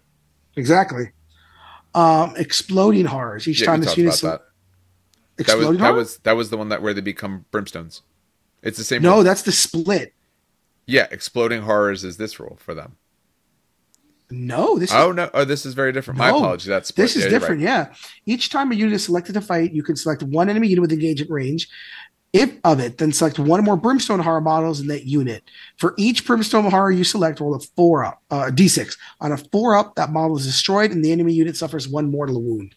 Oh, that's hilarious. Yeah, Look at those suicide little They're like little fire guys. Yeah, that's hilarious. So they they will literally if there's like six or seven brimstones in there, you could just be like, all right, all of them are gone, but on a four up you take a mortal wound. Okay. That's good. Well, but notice though, very careful on the wording here. For each of them you roll on a four up, the model is destroyed and the enemy suffers it. Yeah. If you, you don't roll them. the four up, they're not gone. Oh, that's weird. Oh, that's interesting. Oh, okay. Yeah, if you question. notice, there's nothing that happens if you fail. It's if you succeed, something good yeah. happens. I'm just scrolling between blue cars and big cars. Yeah, honestly, I'll just do pink cars because they. I think pink and yeah. So I'm going to skip the pink cars, not because I I'm, I, I want to skip the stats, but because pink cars also include blue horrors and yellow horrors in their unit stats. Um, I should point out, by the way, that pink cars can actually carry war gear, which is the same war gear that other demons get. Yep. They can add one charge and they get uh, leadership of six. Um, so, and they're both deep strike, right? Although blue yes. horrors, if you take them as a unit, which is interesting. So blue horrors get infiltrators if you start with blue horrors. Yes, you'd have to have just blue. Pink horrors do not get that, but they get that extra, you know, oh, now I turn to blue horrors. So essentially, if they're Oh boy. So okay, the ranged weapons are all psychic. As you go from pink to two blue to yellow, right? The range stays the same. The attack stay the same. You go from ballistic skill three up to four up to five up. You go from strength four, three to two. The AP stays the same at negative one, and the damage stays at one. Same thing with melee weapons. The pink cars get one, although ye- uh, blue cars get one, yellow get two, but that's because there's two of them on the base. You go weapon skill four five five, strength three three two, and damage one one one, all AP zero. So as a battle line unit, very annoying. Yeah. Here's the interesting note, by the way. Uh, if at any point there's a there's a designer's note. So while you're reading that, Blue Horrors no, I was gonna re- by themselves is 125 points yep. for 10. For the Pink Horrors, it's 140 points for the 10. So here's an interesting. If yep. at any point this unit contains no pink car models, use the blue horror data sheet for this unit. Right? Yeah. Um designer's note. While this unit contains one or more pink horror models, the cackling horror and exploding abilities does not apply to this unit. Nope. So you want to kill off the pinks You don't want to keep. It depends. Yeah. The, the, so so the pink horrors are the better unit in terms of your ranged and Just everything. your yeah. melee. If you're starting with a unit of pink horrors, you're starting them further back, and your goal is at some point you'll be a bunch of blue horrors and brimstone horrors. Um, you're probably not aiming to like destroy them in such a way to turn it that way, unless you have them. Maybe you do try to take the first ten wounds on them, um, and just get a whole bunch of extra blues out or something. But see, units like this though just cause all kinds of weird. Um, I guess in hmm. this it's a little bit easier. All kind of weird things. At last edition, it was a lot harder. I will tell you that right now. well, because you had to pay I- for it. Yes, Right. and, and in the future you might have to. Right now it's index 40k. Everyone's a freebie, but you might have to pay for it someday. I'm. You're going to. They're going to make you pay for stuff like this at some point. Um, talking about these flamers. Uh, because uh, if you think uh, just for this unit, so Oh. you start with 10, you could theoretically turn that 10 to 20, then to another 20. Yeah, So you could absolutely be here like all day. But again, this is your battle line. You have some ways to buff them. We know there was ways to get them stealth. We know there was ways to get um, some other pluses on them as well. So you can get a lot of work out of these guys. stupid thing I want to add. Did you Yeah. read the stupid designer's note title? No, what was it called? Horrors are pink, horrors are blue. Where once there was one, now there are two. I enjoy a good limerick personally. Yes, that's. So- thank you, GW, for that. That does put a smile on my face. Thank you for that. I, I like that. I think it works well. Does not go unnoticed. No. All right, flamers. Uh, for flamers, I keep, well, I close my phone like right as I'm about to start talking because I do everything backwards today. It turns What do you need? The points? Yeah, I got them here. Um, 65 for three or 130 for six. Uh, move nine, so reasonably fast. Toughness four. They got the seven save, but the four pinfall, so you're using that.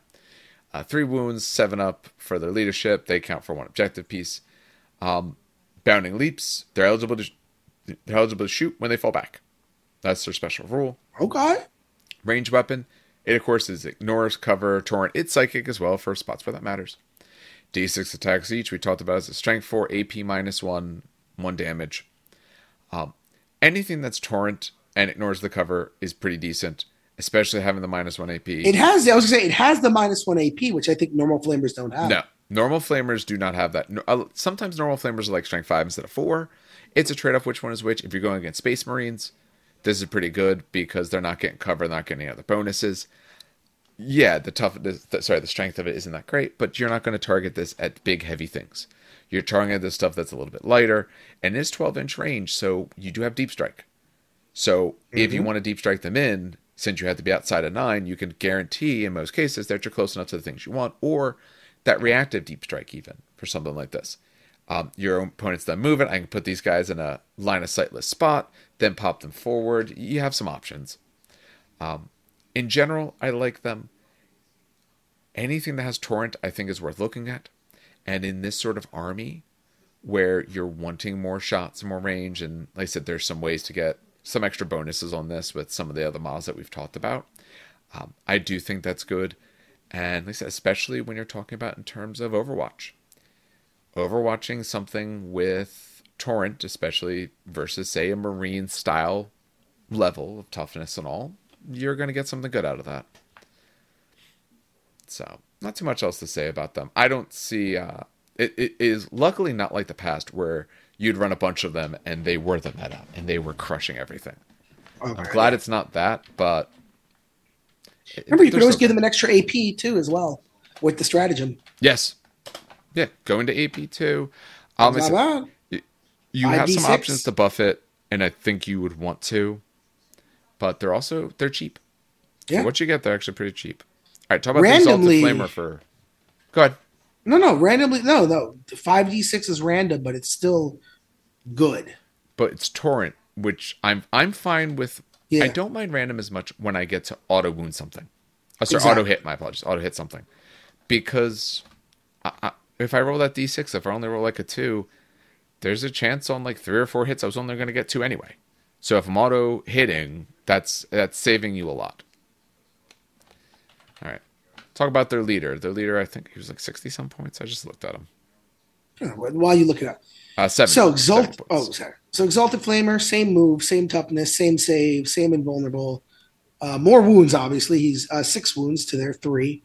Leadership seven, OC one. Um, blazing warp fire. So this model is ha- when this model is leading a unit, obviously of the flamers. Um, that unit has the assault ability. Oh, so they can now run and do this auto hit weapon. Okay, that ooh, that's They, they could hit you turn one with it if they want then. If you're on the line and they're on the line, you can Yeah. Uh, Flames of Change. In the shooting phase, after this model has been shot, select one enemy unit um, hit by, excluding monsters and vehicles, hit by one or more of those attacks and roll 1d6 on a 4 up. Until the end of your opponent's next turn, the enemy unit is on fire.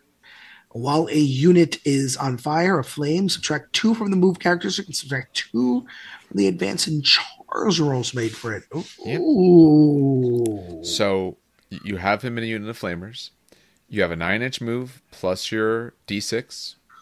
If you get, let's let's say a 24 inch dead zone, it's not always 24. But if you get a four up, then you'll be within range to hit them, and you're slowing that unit down. Mm-hmm. Now, he has two attacks. You could do the blue fire, which is more range, 18 inches, three attacks, three up to hit, strength nine, AP three, three damage. So it's a more powerful ability. But you can also do pink fire, which uh, is the they both ignore cover, by the way. But this is now torrent with two d6 attacks, strength five, AP minus one, one damage. Um, yeah, you stick him in a unit of five flamers and deep strike down. That's what five d six from the flamers plus another two d six Uh, from this dude. flamers are Two to five. models or six. Why? So why would the unit composition be two if it starts at three? God damn it, GW. Wait. What are you talking about? Oh, I forgot the pyrocaster. Yeah, That's yeah, why. cause, yeah, because the, the leader. I, yeah. I, yeah, exactly. I was like, all right, so three, six, sense. So yeah, you take six of these with one exalted flamer, deep strike them in within 12 inches. You have what, 66 at AP minus one or AP minus 2 Mhm. And then another 2d6 at AP minus one or AP minus two. Sure, it's one damage, but that's still yeah. and they It- auto hit. Yeah. It's always the idea of be smart with your targets. You're not going to go after the biggest, heaviest, craziest thing. You're going to go after some lighter units, or you're going to target the unit that you're worried about. Because on a four up, you slow them down. It's not guaranteed, but on a four up, so you target the unit that you want a little slower. Because if you can get that, that's a big hampering. Yep. So, all right. That's the exalted flamer. Screamers. Oh, there, we go. It, it took it a second. It jumped a little bit on me there. Um, still doing my timestamps. We'll see if I use them or not. Oop, just changed another minute. There we go. All right, screamers. Oh, I didn't close up my phone this time, so I can take a look and see that screamers are in the next thing. There it goes. Um, they're 30 points a model essentially. Three for 90, six for 180. Um, they're move 14, so they're very fast. Toughness 4, Yes. they have the 4 up invul.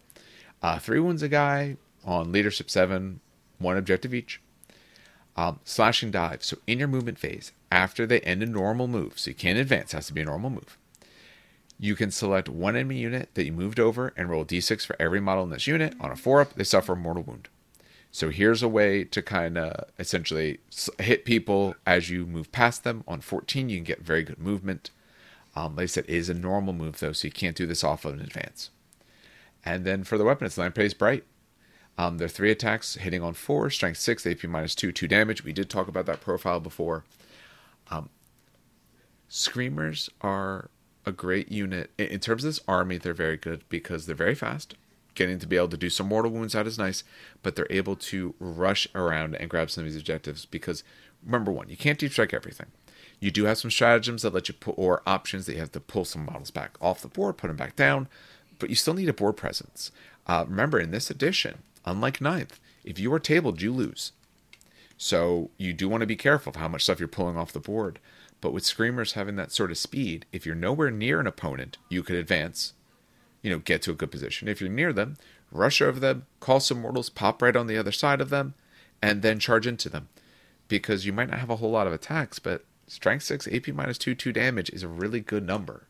So especially if they have maybe some uh, solo type characters, or um, a non-dedicated combat unit, you can absolutely get to them, get some mortals in, and then rush in. And if set, if they're not dedicated, you'll be able to get through some of those units for sure. Um, if it's if it's an amalgamated force, I still think these guys have some places because the mortals are nice and that speed is really useful. So um, I saw Josh use like some packs of three was what he was doing. Yes, and they were annoying. I had to actually take them out because they kept stealing my objectives. Yeah, that's the thing. Uh, very they're going to go and take your objectives. Yep. They're not very expensive for that, and they're fast enough to get to them. So if your opponent leaves, you can get to them, or if your opponent leaves something light, you can take it. All right, we got a burning chariot. Well, you oh, I should say. it's the same exact. It's, it's the exalted flamer, but on a screamer. Okay, so twelve inch move, uh, toughness eight, uh, four up invulnerables, nine wounds, seven leadership, OC three. Very similar to the, all the other chariots. yes. Um, it has in ability in your shooting phase after this model has shot. Uh, select one enemy unit that was hit, and until the end of the phase, that unit cannot have the benefit of cover. Um, There's a lot of ignores cover already in this, so I'm not. yeah, exactly. For mono Tzeentch, I don't like it, but if you're mixing it with other pieces, then it gets better. And then let's um, the range weapons are exactly the same. So you could shoot blue fire, 18 inch, three attacks, three plus to hit, strength nine AP, three three damage, or you could shoot pink fire. So this is 12 inch, 2d6, strength five AP, so on one damage. And then in melee, you can do the screamer bites, which are basically Screamers. screamers. Yeah, that's just screamers. Is it three this time though? Because it's Uh, six no, attacks. It's, it's two. Screamers are three attacks each. oh, the three. he's They're being drugged two, by yeah. two screamers. Got it. And then the flamer mouths, which is the same as the guy above. So, how many points is he? Uh, let me check. Burning Chariots, 135. This is the most meh I got. he's he's meh for me. Um, if you're running as uh, so, if you're running a mono god army, you're always going to potentially run into the issue of you don't have that many units. So you might do it just because, like, hey, I got some points and I don't want to run a whole nother unit of this thing I've already took a bunch of. So there, sure. But for those things that he has in a mono, it doesn't excite me very much. I already Yeah. have some of these sort of shots. It's not like he's moving crazy faster. Um, hi- his toughness eight on nine wounds is is kind of nice with some of those stats that we saw there. But like his Eldritch Flame, no, I, I want that with something else because not getting cover, I already got a lot of stuff that's ignoring your cover because I got a lot of flame type weapons or just general ignores cover. So I, I'm not huge on him. Um, I think he's decent, but he might be it might be better served by grabbing some other models instead. Yeah. That's What all are we on the time for the podcast? Out of stupid curiosity. We're at two hours and thirty three minutes. So I don't think we're gonna get through the other ones. It's taking no, I, was- I was just saying. I was also thinking do Be'lakor, the last four, which is the unaligned guys, Be'lakor, Soul Grinder, and the two Demon Princes. But we might not have enough time to do that. Um, I think what would work well is if we did it with the other two gods because we won't have the intro stuff to go through. Very true. Because that would make that sense. stuff took uh, like thirty some minutes. Which makes sense on this, and it just should take us thirty minutes. We spent around ten minutes per card, so yeah, no, well, okay, we're good. Yeah, no, Okay. no, I, I I think that's good. We got through two. I think that's good. Um, and I know we both, at least for a little bit, are a little more off. So maybe we'll be able to record a little more often just to try to Yeah. get through more of this stuff. Yep, yep, yep. All right. Uh, so some overall thoughts on Tzeentch then. I, I mean, listen, I still like it. It's a good. Mo- you could run it mono. You can run it combined. You can, it's a good ally if you want to have some shooting attacks. Dropping down six flamers with the exalted flamer attached is still. Is that under what five hundred? You get? Yeah, that should Uh, be under yes. five hundred. Yeah, Yeah, you can fit so that you, it's it's great as allies. It's great as mono. Although I will laugh uh, hilariously if some random dude at a tournament comes in with a Sisters of Silence army, and all of a sudden you're looking at mass three up invulnerable against your psychic attacks. Yeah, I'm, but I- there's always like weird cases like that. Like, yeah, Yeah, no, I was just I, that would put a smile on my face, not because I feel bad or good or anything, but just the level of like who the hell owns that many sisters, and then on top of that, You. oh my god, this is the literal bane of your army. Um, So talking first is mono because I, I think I think the overall talk is going to happen more once we go through everything. Talking as mono, um, this is obviously a uh, the exact opposite in many ways what we saw. This is a shooting army. There is uh, Lords of Change have some assault ability. Um, the biggest thing I see from what we know right now, and we know there's some unaligned units that we're going to get to. The biggest sort of issues I see here is your ability to take down heavy things. Um, since you have a lot of shooting and and some decent strength, some of it gets to nine and all, but against some of these vehicles, you got some vehicles at tens and elevens and twelves and all. So I see this army succeeding very well, just as pure mono without any of the extras, against um, lighter armies, more infantry style armies, um, especially with you know your you know minusing extra minus ones the battle shock from blue horrors and all of that. You can really carve that down. If someone comes in with a lot of heavy vehicles and all, this army's going to struggle greatly because it's mm. not geared for that. Now you have soul grinders that are going to help with that fact. Maybe Be'lakor going to help with that fact. But if we're just purely looking at the flavor you get here, it's going to struggle with some of that. Um, as for where yeah. it mixes in, I you know I think like Fateweaver is good in just about any list because the things he does are very nice to do. Not nice to your opponent, but it's really going to help your army out. I think we looked at those flamers are a great option. So we've looked at a few things. I think pink horrors are a great objective control unit because you have a chance to turn them into blue and then turning them to brim. So they're very tough to shift. Um, so overall, I like them. I think of these, it's probably a toss up which one is stronger. The reason being is shooting is a little stronger this edition in general, but um, Khorne might have the advantage because it can fight its way out of whatever sort of bag it's put in, where this one is going to struggle against heavy things. It's really not going to be able to deal with it well at all. So, all right. Well, I think that does it for us tonight. Um, so, on behalf of uh, both of us, we do want to thank you for listening, watching, whichever way that you end up going through all of this. Um, remember, we put this out on any podcatcher, so things like reviews and stuff like that, especially on Apple, really helps us out. We put all this as well as a bunch of other content out on YouTube. For YouTube, especially as we reach out to companies and, and try to, you know, get cooperation with them to be able to get things to be able to bring out better content and all for you guys. Likes, comments, subscribes, all that stuff really helps. That's the stuff they look for. They don't care unless you're getting those numbers. So that kind of stuff, it really does help us out. Um, as always, we do also have our Patreon. If you like the content that we put out, especially now as we start getting back to it, and you want you have the means and want to support us, that's a great way. Um, it, it, helps us cover both the cost of the show and upgrade things. Like I said, the new um, the new audio equipment I just bought, you know, paid for it out of pocket. You know, it, it costs some money, so that kind of stuff really does help us be able to upgrade and be able to do the things that we want to be able to do and do them well and better than we have. Um, for what we're doing uh, after this should hopefully have some game recordings coming out next week because we're going to try to record them uh, this week. Yep. Um, as for next week, also probably some more 40k stuff. Hopefully, Steven's in a better spot. I know computer issues have been a big thing for him, um, but hopefully he's back in a better spot with that, so we start getting some more 30k stuff out as well.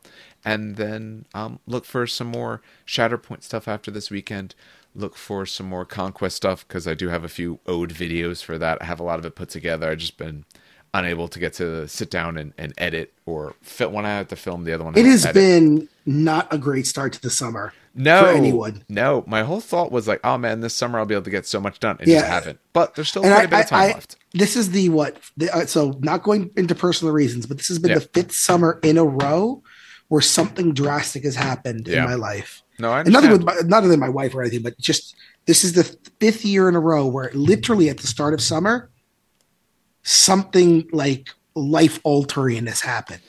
Yeah. Every single time. At this point, I'm just like, I'm almost now scared of the summer to enter. Now, because it's been weird. Because I was like, okay, I'll have all this time to do this, this, this, and it just hasn't happened. Now, still plenty of time left. I still don't have to, like, I, I go work uh, I don't know, like two hours a day for a few days a week for the next little bit. But I don't really go back, go back for the better part of two more months. So still plenty of time to actually get a bunch of stuff done. And I want to, if you're playing more stuff on TTS, then I'll join you yeah. and and film it, Sounds or we'll good. play some games. We'll do that kind of stuff and and stuff in person. So especially once we have the new audio stuff. So we have plenty more that we want to do. It turned out June was a terrible month, but July's already looking better alone. So, Yep. all right. Um, you should get hopefully multiple things out of us next week. That's the plan. But otherwise, on behalf of everyone here at the show, has a good hobby. It's a great gaming.